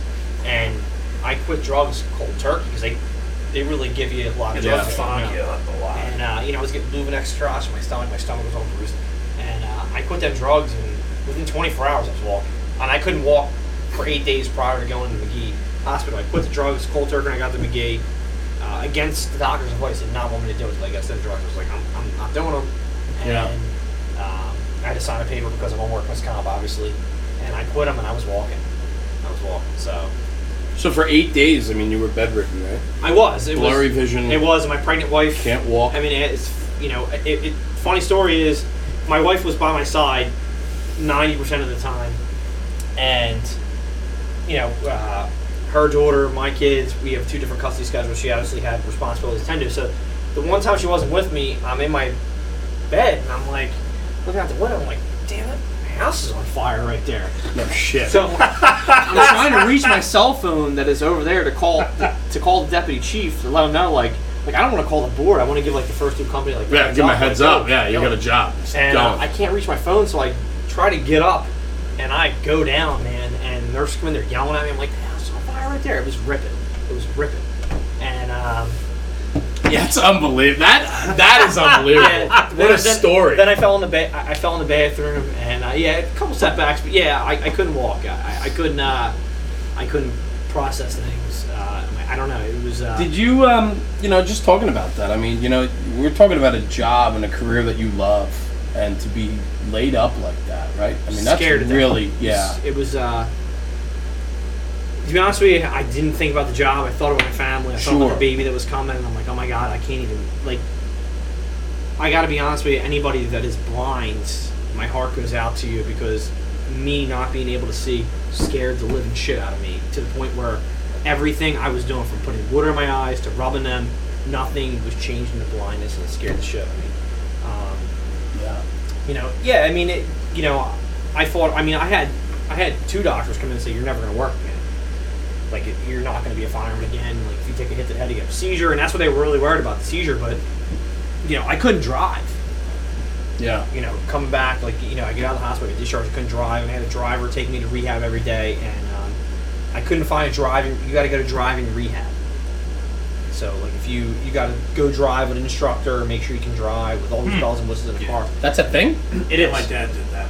I'll tell you what, we should we should we should open drive rehab in corner of the market because the one in Philly is backlogged like three months to get on the list, and then like Is this medically required or like Yes. did the state no, require? it's like medically, what- medically required for you to go through drive Do you have rehab. any brain injuries? yeah, Hey everybody, Jeremy from Hey guys, From driving rehab. yeah. Hey guys, it's Jeremy from Drivers Rehab. We could We're do gonna be cash opening up cab when we That's- do it. you could Cash kill it. You could kill it. Yeah. So That's wild. I'm from sponsorship. they're, Wow. they're telling me like dates like to September of this year, and I'm like, nah. Like I got to drive. Like we're having this baby. We got Sure. kids. I got to drive. So, City Camden again graciously said I talked to the uh, you know the people who do work you know all, all the uh, injuries and they're like you know you, if you find a place that'll take you we'll pay for it but we're just not going to pay transportation okay that's fine so I find a place in Hershey PA and I call my great friends from the Harrisburg Fire Department, Jason Wood, Kyle Bird, Nick Lindsay.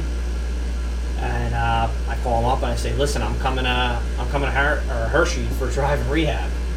They're like, "What the hell's that?" Yeah. So, you know, I explained to them, and there's a fucking nor'easter coming on the heel of me going this driving rehab. Like my wife drives me on 30th Street Station. I'm getting on this train, and I get on the train. I go, and I get to the Lancaster stop, and they're like, um, "Yeah, it's, it's snowing so bad. We're, we're doing snow schedule." And I get a phone call, and I'm at Lancaster. Like, they're they're shutting down driving rehab. Like, no, no, no, this didn't happen. I'm like, I'm on the way. Yeah. And I talked to the guy. He's, he's like, if you're here at 6 a.m., I'll drive. I don't care what the conditions are. So I pull up to Harrisburg. I got a ladder two in Harrisburg, the hook and ladder. Them guys met me, drove me to their firehouse, put me out for the night. And uh, my friend Kyle Burton, he uh, drove me to rehab that day. And uh, in the snow, Yeah. I had to drive rehab. But, you know, just the brotherhood again, of course. I mean that. Goes through deeply. Then, then I hung out at the Allison Firehouse all day, which is like, you know, going to heaven anyway. So I'm sure. yeah. I'm so Sure. Yeah, it was uh it, it was it was a very interesting experience. I, I learned who my friends were, I learned who my friends weren't were. Uh, you know, it's From from the injury to get back to like I'm sure there was progression throughout, right? So Yeah. you know, injury, you get out of the hospital. Now you have a considerable rehabilitation, I'm sure. Yeah, it was it was a lot. I mean, they, they had me doing like a lot. So I they were I, w- I felt like I was their guinea pig. I- They, they did like a lot of high impact stuff to me. Like I took my turnout gear there, and they I was on the treadmill. I was doing like weird all kinds of weird shit. with My turnout gear on, um, because they're they're and the gear rehab. They're used to seeing people that can't use a lot of their. If you ever have a chance to go there, you want to humble yourself about people's rehabilitation in life, like from strokes and things of that Yeah, nature. yeah. You know, I was with. Uh, you know, a few people that had some serious injuries at work, and they, you know, they lost, you know, half their body, and you know, they could only use, you know, it was it was very humbling, but you know, they, I had a lot of high impact, intensity training to get back, you know, on it, and it was, it But was you- frustrating and good at the same time. But you had incredible goals. I mean, you had a beautiful wife, family, child on the I, way. I had to get back to the job. I- You want to get back to the job? the job, yeah. Right. But it's funny. I had I had old retired guys. I'd never even met their name. I don't even know them. I don't even Yeah. know their names. They're calling me. You better pension out, kid. Take this gift. Like they're yelling at me on the phone. I'm like, Jesus Christ! I don't even know who this guy is. Yeah, right, right, Like, right, who are right, you? right, like, yeah. "Ah, This is your golden banana. Yeah, like, nah, I'm, I'm good. I I want to do my 30 years. Yeah. I got an attorney. He's going to tell you Yeah, this isn't gonna work So out. from, Like, from injury to back in line, back on the line, how lo- what time frame was that? It was uh, three months. Wow. That's not bad.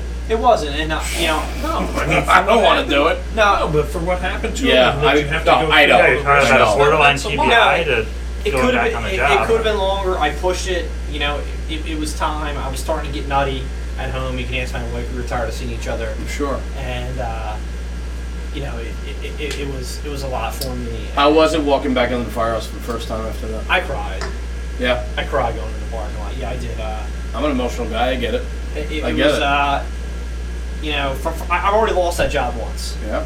and you know, losing again because of injury and walking back in there. And to be honest we had the support from the men and women of the Camden Fire Department it made me even more happy to be a Camden fireman.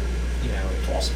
it was it was it was it was good and I, you know i'm in a better place today i still you know my right eye is whatever and you know re- again reading i don't want to say his name that pittsburgh hockey players i don't want to say his That name guy. Yeah. The guy. Re- reading his report Yeah. um, you know it takes time and everything ev- ev- no, there's no two concussions are the same and whatever so here i am and And it just was crazy in the class because I like you know I said you had that picture of you up and you're just like hey this well, I is put the one of me naked up there. Yeah, Yeah. I, I, I blocked out my, my goods, and you know, Mhm. it's it's for laughter. You know, laugh at my. I, I, I, But it was still that like there was that laughter, but you were still like, "Hey, this can happen. Like, can happen to I'm here in front of you, and I'm telling you by pointing at the you screen, can do everything on the job. You happens." still get hurt. Yeah. You know, and it was a freak act. You know, accident, injury, whatever you want to call it.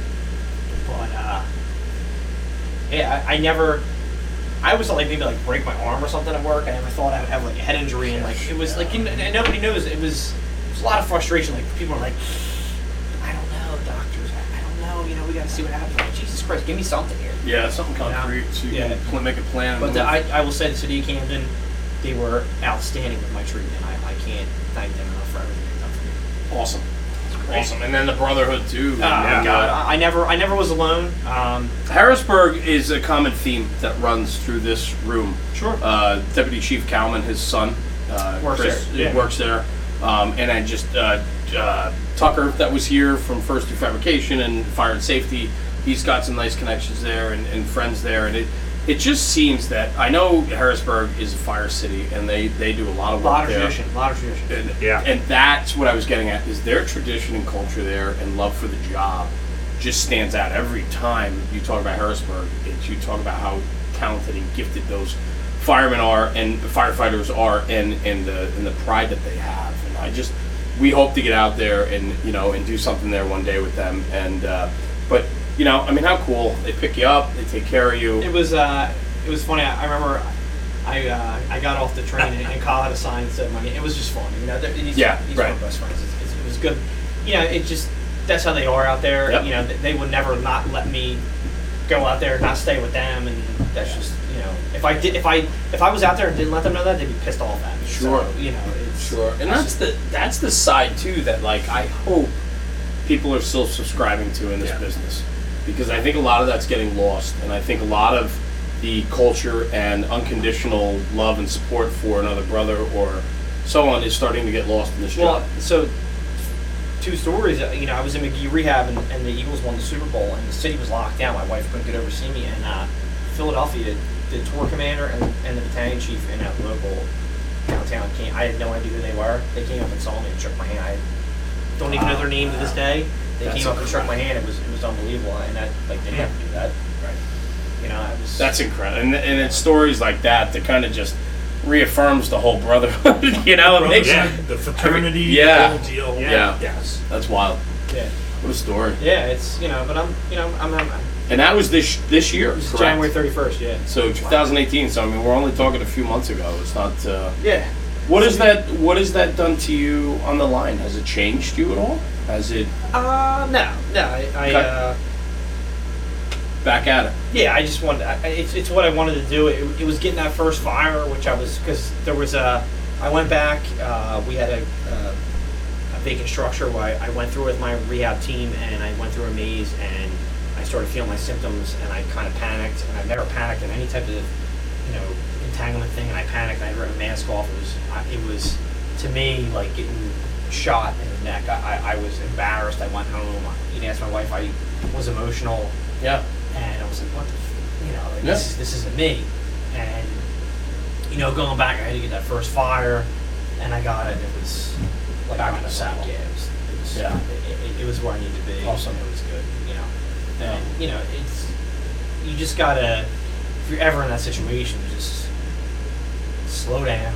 Because I, I wasn't slowing down. I'm like telling people, like, I'll be back in a month, and they're like, you're not, it's not happening. Like, I was setting goals that weren't achievable, like, set achievable goals. Like, I'm gonna walk first. I'm gonna do this first, and, you know. Yeah. But again, it- my, my wife, she's a, I wouldn't mess with her in dark alley. But my woman, my my woman, my wife My, is wo- my my woman. My- my wife Yeah, is that's why, strong, Terry, stronger, sorry. stronger than me at times ten. I mean, it's uh, they they make us tick. So Yeah. I can appreciate that and understand that. And thank you for sharing. No, that it's, story. you know, i- i- if anybody, you know, i- again, it's, I mean, I, that's a career changer, game yeah, changer, it's, life it, changer. it definitely changed my career and outlook on things and Yeah. life, and I'll never be the same. Yeah. So, Yeah. Oh, But well. I think one thing, that, like when we were in the class and you were like, "Hey, this is like," you gave us that brief snapshot of what happened. And I remember a guy in Poughkeepsie was doing hose testing, and a coupling let loose and kind of rocked him. And I was like, "Wow, like that could have been him." Like, he, like, and it could have been so much worse. So it's yeah. just like, if I didn't have my helmet on, they said I would have died instantly. So, how- do think you, about that. do you have your helmet still? Like, is there damage to your helmet? And I don't know, everything? better not be. I would, Yeah. if I if it was damaged, I would send it to Ragtop Fire Helmet Restoration in New Haven, Connecticut for repair. So let's talk about that real quick because Yeah. that's a buddy of yours, Yeah. and Yeah. he's a he's a big Instagram guy. Yeah, Pete Callen uh, runs Ragtop uh, Industries, and uh, he does any and all of your helmet repair needs to a point where he takes your helmet like it's his own and does. His shop is amazing. He, you know, puts the heart and soul into it. Firefighter, Yes, he's Out on, of- he's on he's on New Haven, New Haven, Connecticut, Yeah, right? yep, and uh, he uh, he's one of my best friends, and it's fun. I keep saying my best friends because these guys. I mean, it's it's a circle year running, and uh, he's a great guy. He does great things up there. If you ever get a chance to go to a shop, which I hope you guys do one day, I would. We'll He, go in a uh, heartbeat. We get the invite. We'll be there he, tomorrow. uh, you know, he uh, it's it's really cool to see him do. He just does the extra touch to everything. He treats it like it's his helmet to the point where, you know, even if you didn't send it out for this reason, he's going to fix it anyway. And, Yeah. know, it's just every product he puts out, and uh, yeah, Pete Pete does the right thing. So, and that, guys, just for a heads up, that's Ragtop Industries on Instagram. Uh, just look that up real quick. We're already following him. He follows us. Um, I love it. I mean, I love this community. I love having you here um, because we're it. The same names keep coming up, right? It's Yeah, like yeah. the guys that are doing it right, and we've talked about this, right? We talked We're, about it off on the same camera. circle. Yeah. Yeah, and I, I, it's so important in this business to just be stand up, authentic, be yourselves, and love the job. Just and be I a think gentleman, you know. It, Yeah. It's you know, it's people try to stab each other in the back, and it's, it's not about that. Just like you said, we talked before, stay in your lane, Yep. doing your thing, Yep. and you know, Pete's fire helmets, and you know he sells fast boards too. If you're trying to plug that, but you know he, he does his thing. Stay in your lane. yeah. What, what was it? Fa- the fast board. Okay. Yeah. I'm I not don't know familiar much with about it. I'm not, I'm not trying to plug it. I just that's, he sells it. I don't know. We'll have to go out and see it. so I can Sorry. explain it. We're gonna have Sorry, to, Pete. so- I'm sorry, Yeah. Pete. I'm sorry. It's Pete, right? Pete, I'm sorry. Pete, send us an invite. We'll be up there anytime, Yeah. brother. But um, anyway, I mean, what a fantastic night, Mel. I mean, this was this was really good. Crazy. Is there anything that you want to hit on? Is there anything that we missed? I mean, I just What's your pet peeve? That's what I want to know. There's got wow, it's good. Yeah. I like how every now and then I come out with a question. I look at I'm like like the Katie Couric Can you, and this can you be more specific and pet peeve in what? In the fire, Fire, service. firefighting. And, and like, so like, all right, here, no, no, I'll, I'll, I'll roll it in. Like, as a, as a company officer, what's your pet peeve? Uh, my as, as a company officer, I would say my pet peeve is people not taking the job as serious as it is. Okay.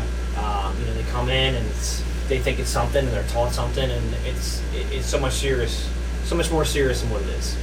And I see it a lot.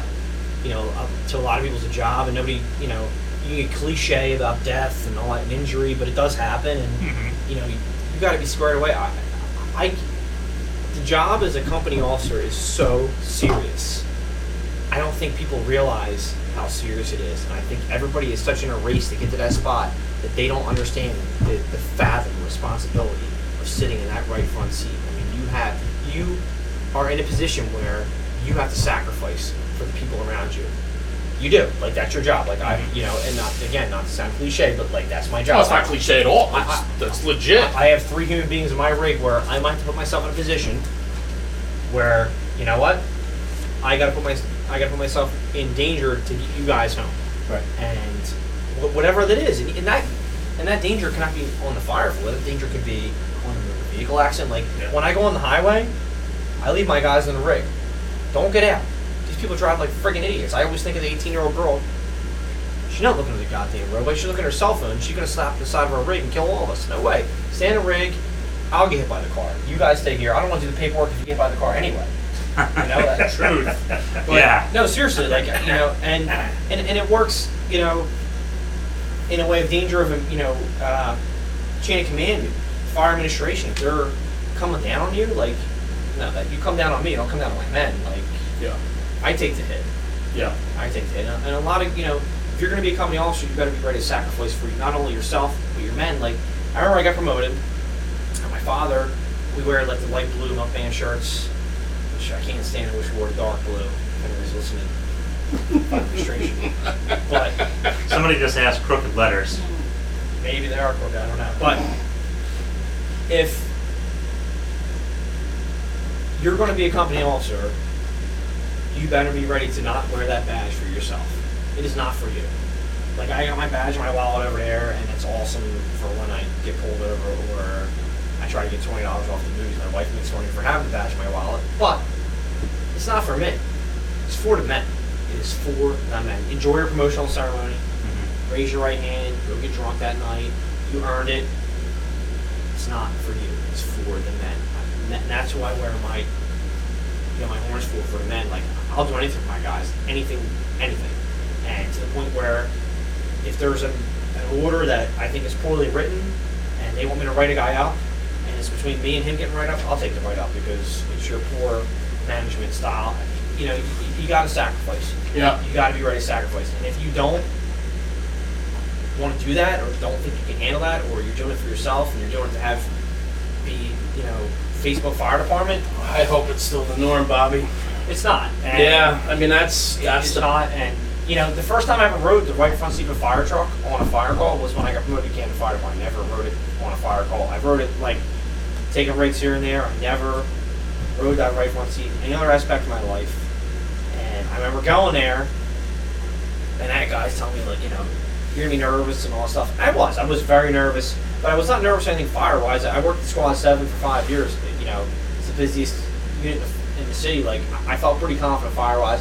I was a little nervous I would make maybe the wrong decision or get a little too excited. I don't know, but you know, my dad really pumped me up for that first tour to the point where you know these men, whoever they are, where I don't care who they are, I got to put them first. And you know, if you don't, shame on you. And if you want to put yourself first and your agenda first and your ego first, go be a cop.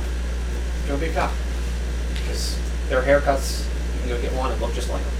I think one of the things that I got it's awesome. One, That's one of the things that you know when you're you're going about, I said, pet peeve about the company officer, and it was from your class. It's all about credibility. This is what you said. You, you said about the company officer. It's all about credibility. You're no longer a worker, and you touched on that. It was something that I actually struck me, and I actually started. Hardest to, thing I ever did. I'll I'll tell you, my first fire as a captain. Yeah. We had a fire, and um, it was on Chestnut Street, and we had an engine browned out, and four people trapped on the second floor, and I'm going to the second floor as hard as I could, and I had people stop me. I, I had the ladder guys stop me, and they're like, "What are you doing?" And I'm like, "I'm going to the second floor." And they're like, "No, you're the captain." I'm like, "Oh yeah, I'm the captain." You're right. I'm not going to the second floor. I'm staying right here because you're the fireman, and I'm the supervisor. Yeah. You're no longer at work. Your your other one was lead from the front. Always. Uh, know that you have zero limitation. Done. and and that that was like for me because I'm like sometimes I feel like I'm boxed into a corner about like hey you can do this you can do that don't do this don't do that like ask permission and th- I was like all right cool like Bobby Eckert said it's all right to do this so I'm gonna go out and do it yeah, always. uh, take care of the men they will make or break you don't depend on anyone make your company self-sufficient know what rules can be bent and how to bend them I uh, I have a kinship with that one don't assign a task that you've never completed, and that was a huge one because you you hit on that. Like that was one you point on. You're like, if you're if you're gonna tell somebody to do something that you've never done, you're an asshole.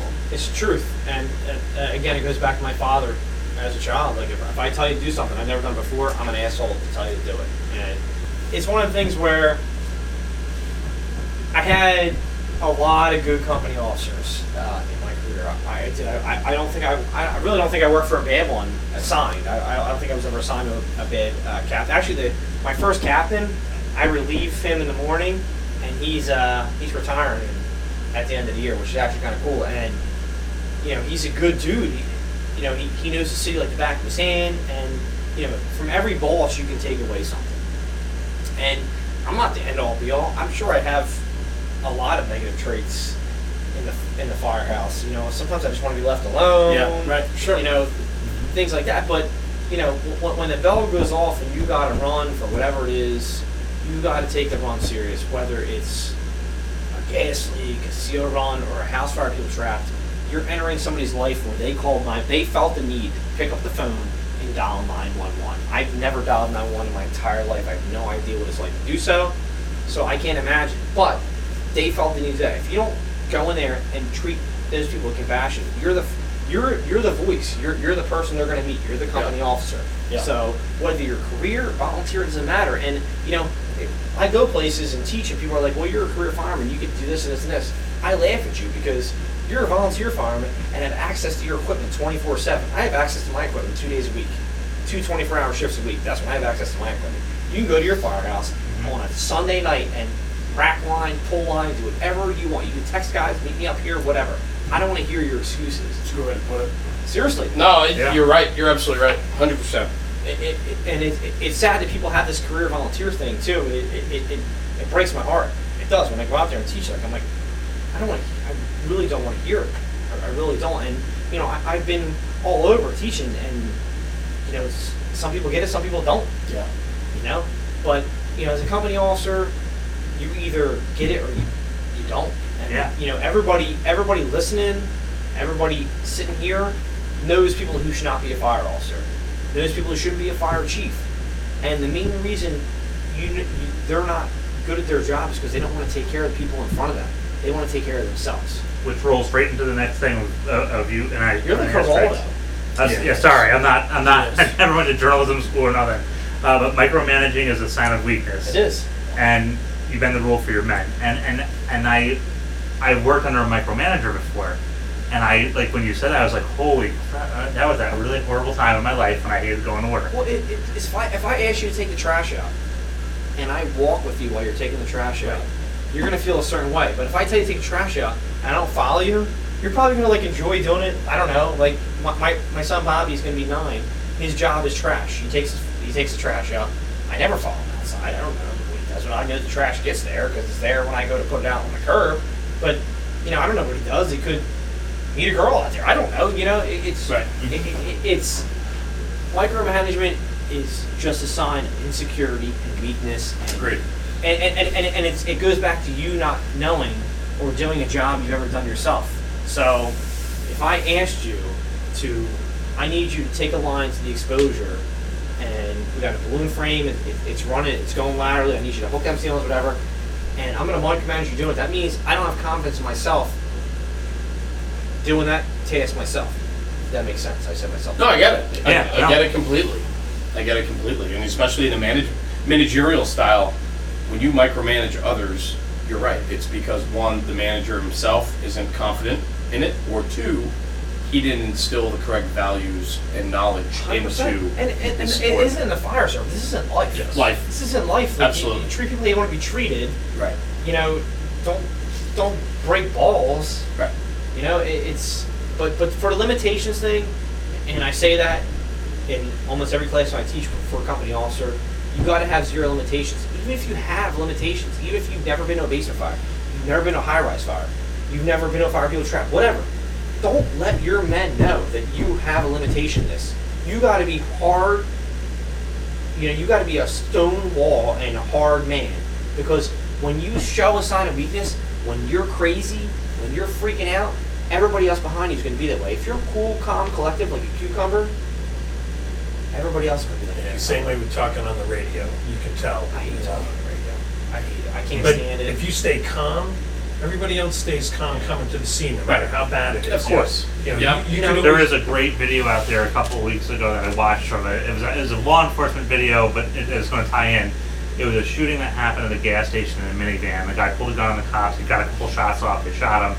So they got the you ballistic like that 'cause you're a shields. gun guy. You're really good. But, yeah, I keep self-defense stuff, so it was kind of, but like the thing that I got out of it was this senior sergeant. You could tell he was a senior man because the one guy, like it was his body camera, and he fired off a couple of shots. And he's still amped up. He's still 120 miles an hour, and like they're moving the shield, and he's just this guy was calm as as calm This as is the sergeant that got shot and then led them going back to the van. Yeah, yeah. And he's Yeah. like, no, no, calm Yeah, down. He, he got We're gonna move to in, the in right. body armor. and and he was just and him he's guiding them through and he was like and it was such a great leadership moment because I mean if you're getting shot at you're getting shot at that's life or death and he's just sitting there like nope calm down keep your gun pointed that way and look and we're gonna move in and we're gonna be professionals because that's what we are That's how you gotta be. I mean, everybody gets a little excited on radio, especially when you have whatever in front of you. I mean, Yeah. everybody laughed at me my, my first fire. I gave a report as an officer.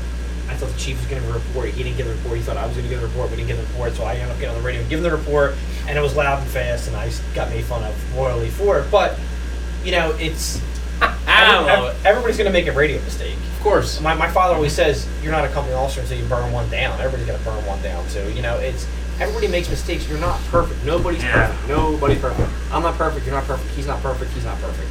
Everybody's gonna fuck up in this job every mm-hmm. day. I make mistakes all the time. Do I wish sometimes I handle things better than I do? Yeah, of course. You know, I'm not We all do. everybody. We all do. life. You're a human being. And not only that, but this job inherently, you're making split second decisions, and inherently you're not going to make the right decision every single time. But what you got to do about the decision you make, how you handle Well, and, decision. and, and, and, and to go back to the limitations thing, like if you're not comfortable in something, if I'm not comfortable in something, in my life I've always sought out experts in that field of, of whatever it is, and I've learned things from them and done things from them, and you know, bought into what they're doing and applied it to my everyday life. Right. In fire service. Yeah. Now, can I follow up with another question, or are you? Uh, gonna No, be- go ahead, man. Go right through that Geraldo thing? Are you notebook. all right with it? Come on, Geraldo. All right. So the next part was tips for success, and okay, so this is just great stuff. I'm not trying to give up this whole program here, You too, can, but sorry. uh, the, to check your feelings at the door. Always. This isn't. This isn't uh This isn't a Warminster Warminster Boys Choir Club here. It's the fire department, and uh, you know, I'm a firm believer that when they took the bars out of the volunteer fire service, we started attracting weird people. And you know what? At the end of the day, when you're a volunteer fireman, you had a problem with somebody, you went to the bar and back, you had a couple beers and you hashed it out. It's not like that anymore. You go on Facebook, you go on Instagram, Snapchat, whatever. I don't know. But I really think if you want to get your feelings hurt, again, go be a police officer. You guys can all have the same haircut. It'll be good. And then the other thing was you, you don't know where you you're going unless you know where you've been. I love it. I have so much to say about all this, but I don't want to jump in. I mean, I you just hitting this on the head. Bob. Yeah, I You mean, really are. it's it's.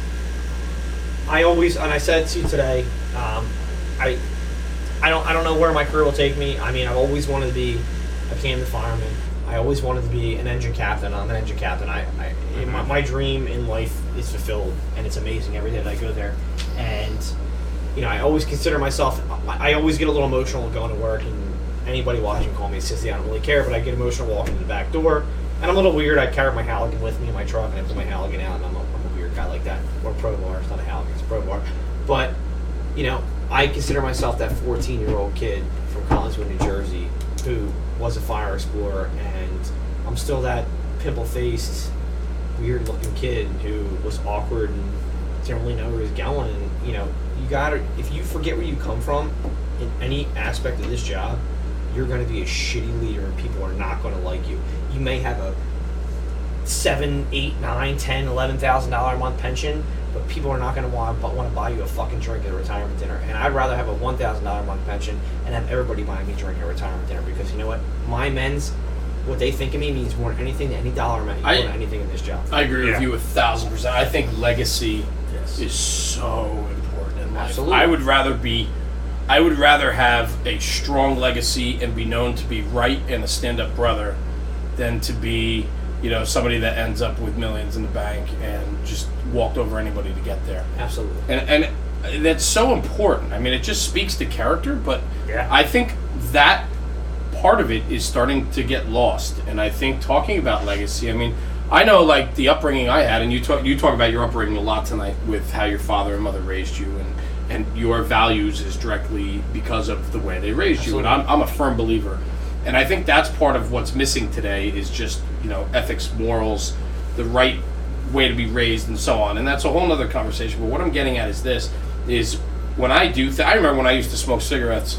I never smoked in front of my parents a day in my life. smoke? Anything good? Camel lights. Nice. Yeah. What about you? Yeah. Marlboro Reds. Reds. Oh, you're, you know, you're a tough, Tough guy. guy. Yeah, you're a tough. When I was trying to be tough, I'd rip the filters off and just smoke the camels. But, but I never. But here's the thing: I had such. Were they re- one hump or two? That's a whole nother night. so, so the long, long story short of all this is is the fact that I had such respect for my parents and the name that I carry Sure.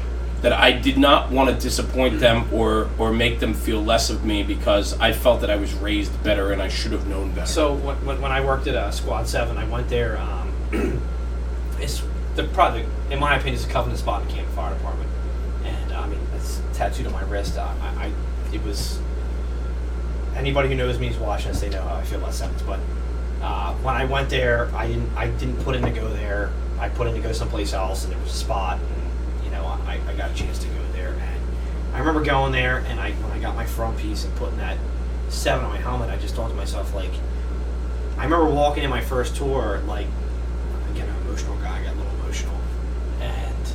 like, I will burn the back of my face off for the seven on my helmet. I will awesome. not ever go. I will go as deep as I can go. I will do whatever I have to do to be a part of this organization, and you know that that that has never left me. And you know, I am so proud to be a Camden fireman to the point where I've been in fist fights about it. And I, you know, you know, people say on another vacant house fire, I will break a beer glass in your face. I don't care. Like you know, those are my brothers. I don't care what you're saying. Let's fight about it. You know, and not that I'm saying it's the right thing to do, but everybody should have that passion about what they do, where they're from. And, and, Hell yeah. and- What's a belief? absolutely. And it's a value, and it's close to you, and that's you're going to defend it. Like that's Absolutely.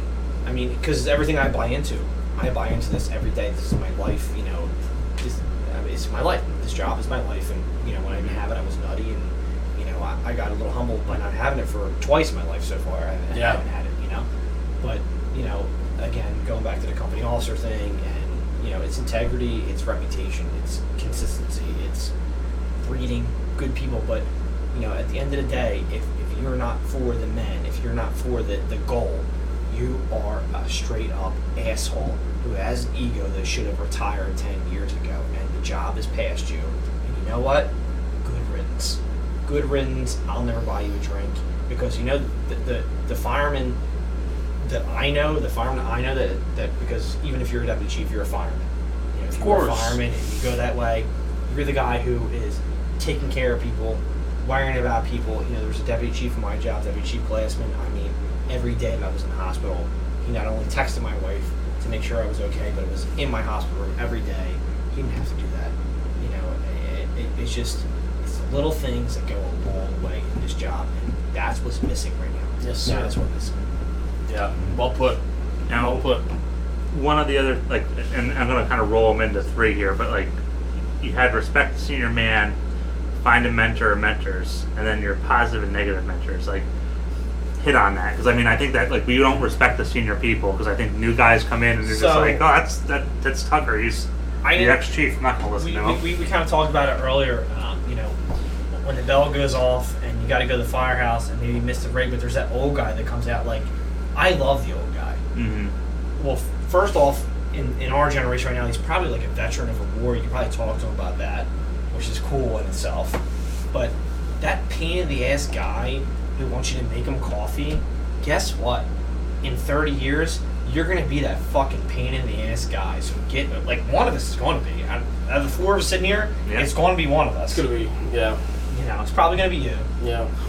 Just kidding. But no, seriously. No, yeah, If, it's- if you don't respect the seniority, like they fought these fires. Yes. Like they went to seven fires a day, where maybe I went to seven fires in in six months. And, you know, I'm bitching and moaning about being hurt or whatever. Like, fuck that. Like these guys did it. They Right. did it with less equipment, with three quarter boots, rubber coats, Raincoats. corduroy corduroy Yeah. collars, leather helmet, no hood, and they laughed at Fireball and SCBA. Yeah, Talked Yeah, about there was a that. guy in Detroit on YouTube who would- that did an interview when he first got on the job, and he was just like, you know, I went to X amount of fires, and like these people died, and I came back, and like one of the senior guys like, you all right? And I'm like, oh man, it was a rough day. It's like, yo, you didn't have a rough day. Like you had a day. The people out in the street had a rough day. You're here, and the like, senior guy is usually the, the real senior guy is usually the one breaking your balls, hmm and you know but you can find some common ground with him some way, shape, or form. He doesn't want to be taken care of. You can find a way to take care of him, and you know and he appreciates it and respects it. he'll never let you know it. No, but like, That's Yeah. his way. But I'll tell you what, if you get him out of the firehouse and like maybe to the Christmas dinner and you buy him a beer, that's usually when he opens up. It's not going to be in the firehouse. But you know, it's uh, the senior man is, and we talked about it in, in, in, in the career job in New Jersey. It's kind of going to be a lost thing, and it's tough, you know. But those old guys, even in your volunteer firehouse, the guy who Halsey Watson that has, he's 87 years old. and He's a big pain in the ass, and he doesn't want to. He doesn't want to spend more than hundred dollars on the, on the monthly meeting. Right. Find out why he doesn't. I don't know. Maybe Yeah. you know, it, But- there might be a good backstory to it. And and you're absolutely right. And I mean that's, that's why we're here. You know, I mean that inherently when when we all talked about starting this platform, that's what it was about, right? It was about finding out what does the senior what makes the senior man tick? How do we make how do we carry on their stories and culture and make this a go? And uh, you're right. You're absolutely right. You know, I mean, it drives it drives our business. I I miss a lot of senior guys, and it's hard to believe um, that some guys in my class in my job are considered senior guys. I mean, they deserve it. They deserve the distinction of, of, of the experience, but you know, they're they're my age, a couple years older, and you know, they have a lot of time left on the job. So you know, it's a weird. Yeah. Sort of thing. What were the other points? I'm sorry. I No, finding the mentors and So- then, uh, your positive, negative mentors. so the, the finding a mentor is a hard thing to do because they got to want to be a mentor. You know what I mean? They got to want to be your mentor, and you know sometimes you might have a mentor, you might not even know it, and you know if you can find that mentor and push you in the right direction, it's uh, and that's one of the things I try to do when I, when I go and teach is I'm not looking to be everybody's mentor personally, but like maybe I can mentor you through one of my classes, and again, you know, one of my biggest things is, is making myself accessible to anybody who takes one of my classes or is on my Instagram page. You can send me a message. You can call me. You can please don't call me. I don't. I'm not gonna answer the phone. But if you text me, if you text me, I'll get back to you. sorry, sorry. If you text me, I'll get back to you, and you know, So no phone calls, people. no, but you know, a, a mentor, and I, I told you this story before. It's the third time I said it, but like when I was 17 years old, I sent Vincent Dunn an email, and in 48 hours, the guy got back to me, and I almost had a heart attack when I saw the inbox. Yeah. You know, it was like AOL. Yeah, like, you know, yeah, I was like, course. holy shit. You've got But, like, mail. Like this guy took the time to email me, and he's Vincent Dunn. Like that guy's Yeah. a, he's he's he's, a a god, god. You know, I mean, he, he, he's a, he's an evil genius. And but it's like same thing. Like you look like a guy like Mike Lombardo. You could if you see Mike Lombardo, Yeah. see sit here right now, Yeah. have a beer, and you know these are the guys who you want to surround yourselves with. You know, mentors. You want somebody who is positive, has a positive outlook, who isn't pissed off, and you know has a negative thing. But you know, positive and negative mentors. I've learned a lot from the good mentors, just like the negative ones. Like I've learned a lot of what not to do. Like I've seen people make a lot of like shitty mistakes on fires, shitty mistakes. You know, on that's a good things. point. Though. Like you know, like do learn from shitty mentors. like I'm like, dude, I will No never, doubt. I will never do. I mean, I've seen some crazy shit on the job, and I'm like, I'm not gonna do that. Yeah. I will never do that. yeah. You know, anybody you work with, I never thought of that though. anybody you, You work know? with, you can take something away from. Yeah. You know, even even if it's in the bed. But Mhm. you know, and, and that doesn't go with officers. It goes with anybody. Yeah. it- it's and there's a lot of got people out there that they want to. Again, we've talked about it all night, like the aggressive fire tactics thing. Like a lot of people are getting away from it. and They don't want to admit that they're buying into it because their department's not buying into it. Like there's ways to reach out. Like you know, you can people reach out to me all the time, and you know I will try to guide you in a certain way, but you got to take it yourself a whole different direction. You know what I mean? So Yeah. It's hard. It is, It- especially nowadays. Without a doubt, and and this this job is changing. The career is changing. The I don't think a job change. I think a job will always stay the same. I think Yeah. the culture's changing. The I- okay, the job, you're- the, you're job, the job yes. is nine one one. I agree. We answer it. I agree. And we are here selflessly. And I think people, I think people are scared to not scared. I don't want to use the word scared, but people are don't understand the sacrifice of being. We are we are the last thing between anarchy in the world. When you call like when I call nine one one, and maybe I am engaged in illegal activity, but I have a CO detector going off in my house, and I have kids living in my house, and I need the CO detector. I need my house meter to make sure I don't have any carbon monoxide in my house. I look to the fire department. I don't Right. look to the police department. No, you're right. To the fire department. You're because, absolutely. Because I am the last civil service between anarchy, and I take a lot of pride in it. I do because I don't give a shit if you are whatever illegal activity you're engaging in, just as long as you're not hurting human beings. Uh, if you're hurting somebody, I'm calling the cavalry. If you're not, God bless you. And that's animals too. If you're animals, I'm going to call somebody too. But you know what? Have at it. You're dealing drugs. You're Yeah. selling, you know, missiles to whoever. I don't care. I don't give a shit. You know. It's good. Hey, you're right. You're absolutely right. And I, we can we can go on and on and on. We got to we got to wrap it up. We do, I unfortunately, think. I'm but, sorry, like, you no, know, are you, mean- kidding me? We could sit here for hours. Give me another beer. We'll That's- keep going. I, I, That's did, I did the whole Raldo thing, sort of asking questions right. in my notes. So, you but dipped into Jerry Springer a little. I'm just kidding. yeah. Does that make Does that make You- Tucker Did I Steve? talk about Sullivan County or something? What? Or more. You are the father. No. Nice. What, you know that meme? It says the, the tests are back and it rules that you are not a firefighter, right? No. That's how it's going. Uh, anyway, um, anyway, thank you. Yeah, We're gonna wrap, guys. but No, uh, so there's gonna be a lot more talk going on after this. Yeah. but uh, I can't thank you enough for coming tonight. Yeah. It's, Come back uh, for season two. season two, absolutely. So wrap it up, Rob. Everybody, it's Rob from National Fire Radio. Thanks for checking in. This is our part two tonight of our two-part series. It's somehow happened here. Bobby Eckert in the studio. Got Tucker Daly, Jeremy Donch, also known as Hey Everybody, it's Jeremy from National Fire Radio. Yeah, it's a ringtone on iTunes, 99 cents. But uh, we'll catch you guys later. Everybody be safe out there, and we'll see you on the next one. Thanks. Take care, guys. Thanks.